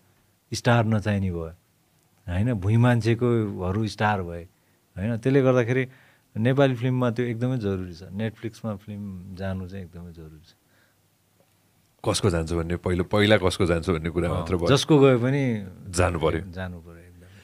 होम ग्रोन ओटिटी प्लेटफर्म्सहरू? यहाँको ओटिटी प्लेटफर्म त खासै त्यस्तो छैन। खगेनजीको लागिरहनु भएको छ एउटा सिनेमा घर भन्ने।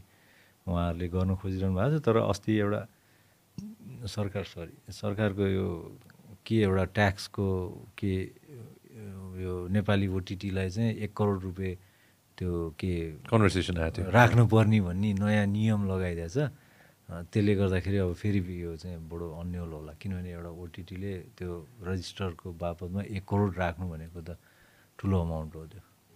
त्यो त्यो एपै कति पर्छ होइन? सरकारको चाहिँ यो विदेशी फिल्मलाई प्रमोट गर्ने नीति होला यो। त्यसरी बुझौँ। कम्पिटिसन है डाइरेक्ट साहब thank you very much for coming र मलाई यति चाहिँ छ कि त्यो एउटा जुन यो इन्ट्रेस्टिङ कुरा के छ भन्दाखेरि चाहिँ यो ग्याम्लिङ हो नि त एक हिसाबले। अँ फिल्म त ग्ला ग्याम्लिङ हो। म जहिले पनि नयाँ? मेकरलाई नयाँ मेकरलाई फिल्म बनाउनु मलाई एकदम धेरै अप्रोच आउँछ नि त। अनि म सेभेन्टी फाइभ पर्सेन्ट मान्छेलाई चाहिँ फर्काइदिन्छु कि सम्झाइ बुझाइ। तपाईँलाई जस्तै दुई करोड लाउँदै हुनुहुन्छ। दुई करोड रुपियाँ तपाईँले भोलि जेरो भयो भने तपाईँ सडकमा आउनुहुन्छ कि आउनुहुन्न? यदि तपाईँ सडकमा आउनुहुन्छ बालबच्चाको बिचल्ली हुन्छ भने प्लिज तपाईँ सिनेमा नबनाउनुहोस् होइन? त्यो दुई करोड रुपियाँ तपाईँको भोलि हरायो भने पनि तपाईँलाई केही पनि लाइफमा असर पर्दैन भने चाहिँ सिनेमा बनाउनुहोस्। किनभने यो सिनेमा भनेको त ग्याम्लिङै हो कि सर्टकट मनी होइन? सर्टकट पनि ल सर्टकट मनी। होइन त अस्ति कबड्डीको अहिले बिस बाइस करोडको कतिको कुरा आइरहेछ। कति पुगेछ कबड्डी होइन विदिन एक वर्ष डेढ वर्षमा त्यो त ह्युज मनी हो नि। के काम गरेर आउँछ त्यसरी पैसा? आउँदैन नि। आयो भने त आउँछ नि। विदेशमा त त्यही त हो नि यो त ग्याम्लिङ यो त एकदमै ग्ल्यामरस एकदम होइन ग्याम्लिङ त्यही भएर त आकर्षण छ नि ब्रान्डदेखि लिएर सबै ब्रान्ड पनि उसकै पछि लाग्छ सबै किन भन्दा त्यो ग्ल्यामर पनि छ ग्याम्लिङ पनि छ। होइन? अरबौँ अरबौँमा हिसाब हुन्छ। नेपालमा पनि त्यही भइरहेछ अहिले। अब राम्रो छ बिजनेसको एउटा त्यो बजार फैलिएको छ होइन? अनि त्यो त्यसले चाहिँ अट्र्याक्ट गर्छ मान्छेलाई तर ग्याम्लिङ गर्न आउँदाखेरि चाहिँ त्यो ग्याम्लिङ गर्ने मान्छेले चाहिँ सोच्नुपर्छ कि त्यो पैसा मैले के गर्दैछु? कसरी के? गर्दैछु? गयो भने के गर्ने भन्ने चाहिँ सोच्नुपर्छ। यहाँ कतिजना प्रड्युसरले पनि बसेर सुन्दै हुनुहुन्छ होला होइन? अरे यार मलाई पनि प्रड्युस गर्नु मन लाग्यो भनेर होइन? एटलिस्ट सेभेन्टी फाइभ पर्सेन्ट होइन त्यस भए फेरि फिल्मको कहिले पनि केही स्योर हुँदैन क्या। फिल्म चाहिँ हिट बनाउने फर्मुला कसै छ नि हुँदैन। फिल्म राम्रो बनाउन सक्छ। राम्रो फिल्म बनाउन सक्छ मान्छेले। तर फिल्म यो एकदमै हिट हुन्छ अथवा भयङ्कर यसले यति पैसा कमाउँछ भन्ने कसैले पनि अनुमान लाउन सक्दैन।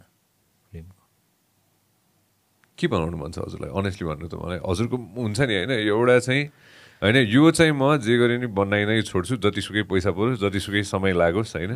यो चाहिँ म बनाइ छोड्छु भनेर कि? मलाई चाहिँ त्यो एकचोटि मर्नुभन्दा अगाडि चाहिँ त्यो ओस्कारको चाहिँ फरेन फिल्म क्याटेगोरीमा एकचोटि पर्नु मन छ। पर्न होइन जित्न मन छ। अस्करको लिस्ट खोल त। एक्स अस्करको लिस्ट खोल त लास्ट अब त्यसमा चाहिँ के छ भने टेन इयर्स हेर्नु त। जस्तै के छ भने अहिले चाहिँ अस्करमा चाहिँ एसियन सिनेमाहरूले चाहिँ एकदमै बढी हस्तक्षेप छ कि। जस्तै प्यारासाइटदेखि लिएर त्यसपछि यसपालि ड्राइभ माई कार हो। सबै एसियन सिनेमाहरू अनि एउटा एकदमै इन्ट्रेस्टिङ कुरा के छ भने टप फाइभमा यसपालि चाहिँ भुटानको त्यो लुना भन्ने होइन? अनि भुटानको सिनेमा टप फाइभमा परिसक्यो। हाम्रो हामी किन पर्दैन? हामी किन पढाएको छैनौँ भनेर। एक सेकेन्ड हेर्नु है त डाक्टर साहब जुम आउट त भयो यो त उसको भयो होइन फरेन सिनेमा गरेर गरेर त यो उसँग त हामी यो कम्पिटिसनमै नलागौँ होइन त्यसमा त हामीले त्यो कम्पिटिसनमै न त्यो त्यो चाहिँ कस्तो भने हाम्रो लभिङ अनि हामीले खर्च गर्ने पैसा हुन्छ नि त्यहाँ त नोमिनेसन भएपछि त लड पैसा खर्च हुन्छ नि त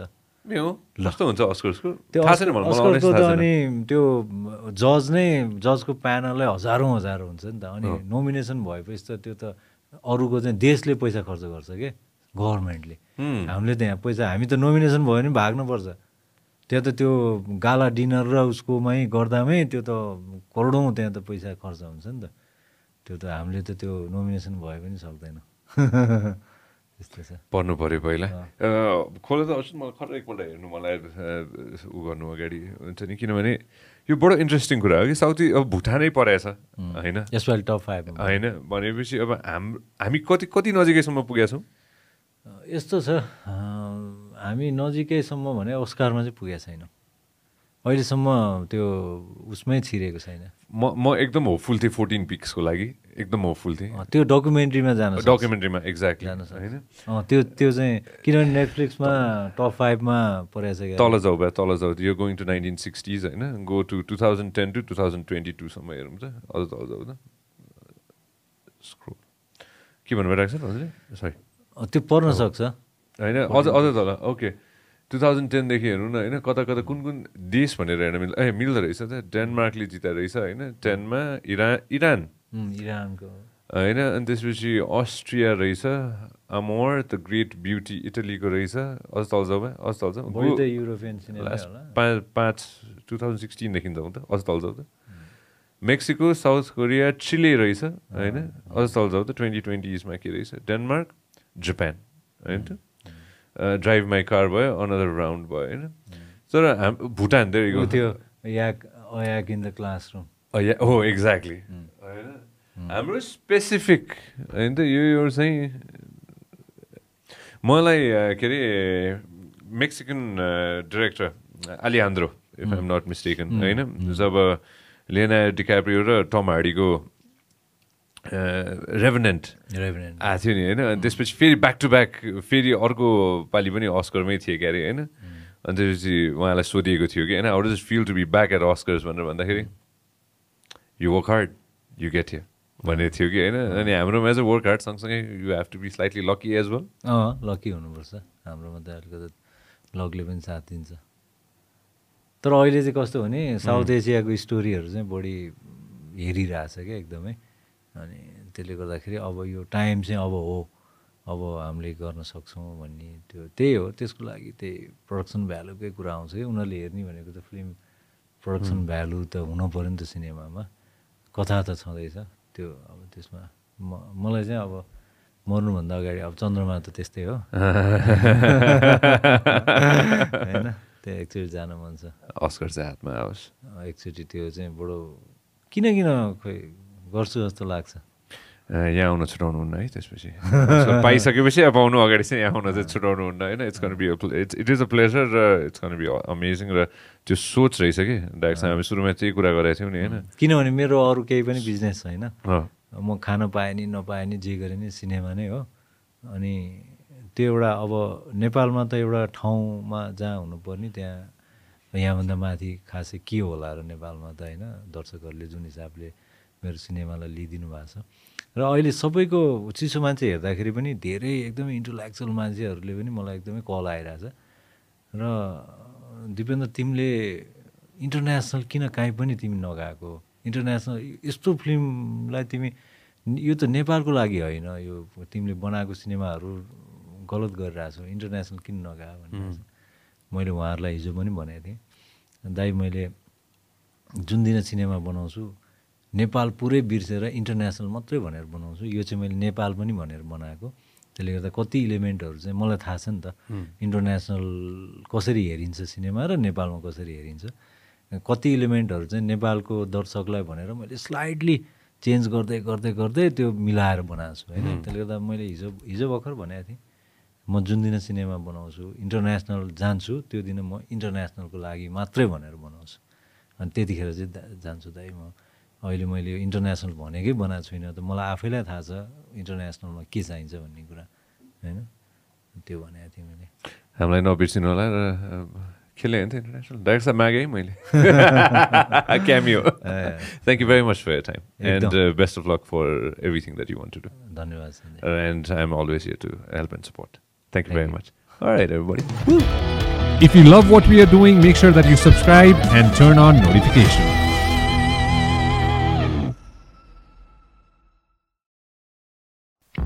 This program is brought to you by Vyas Studios.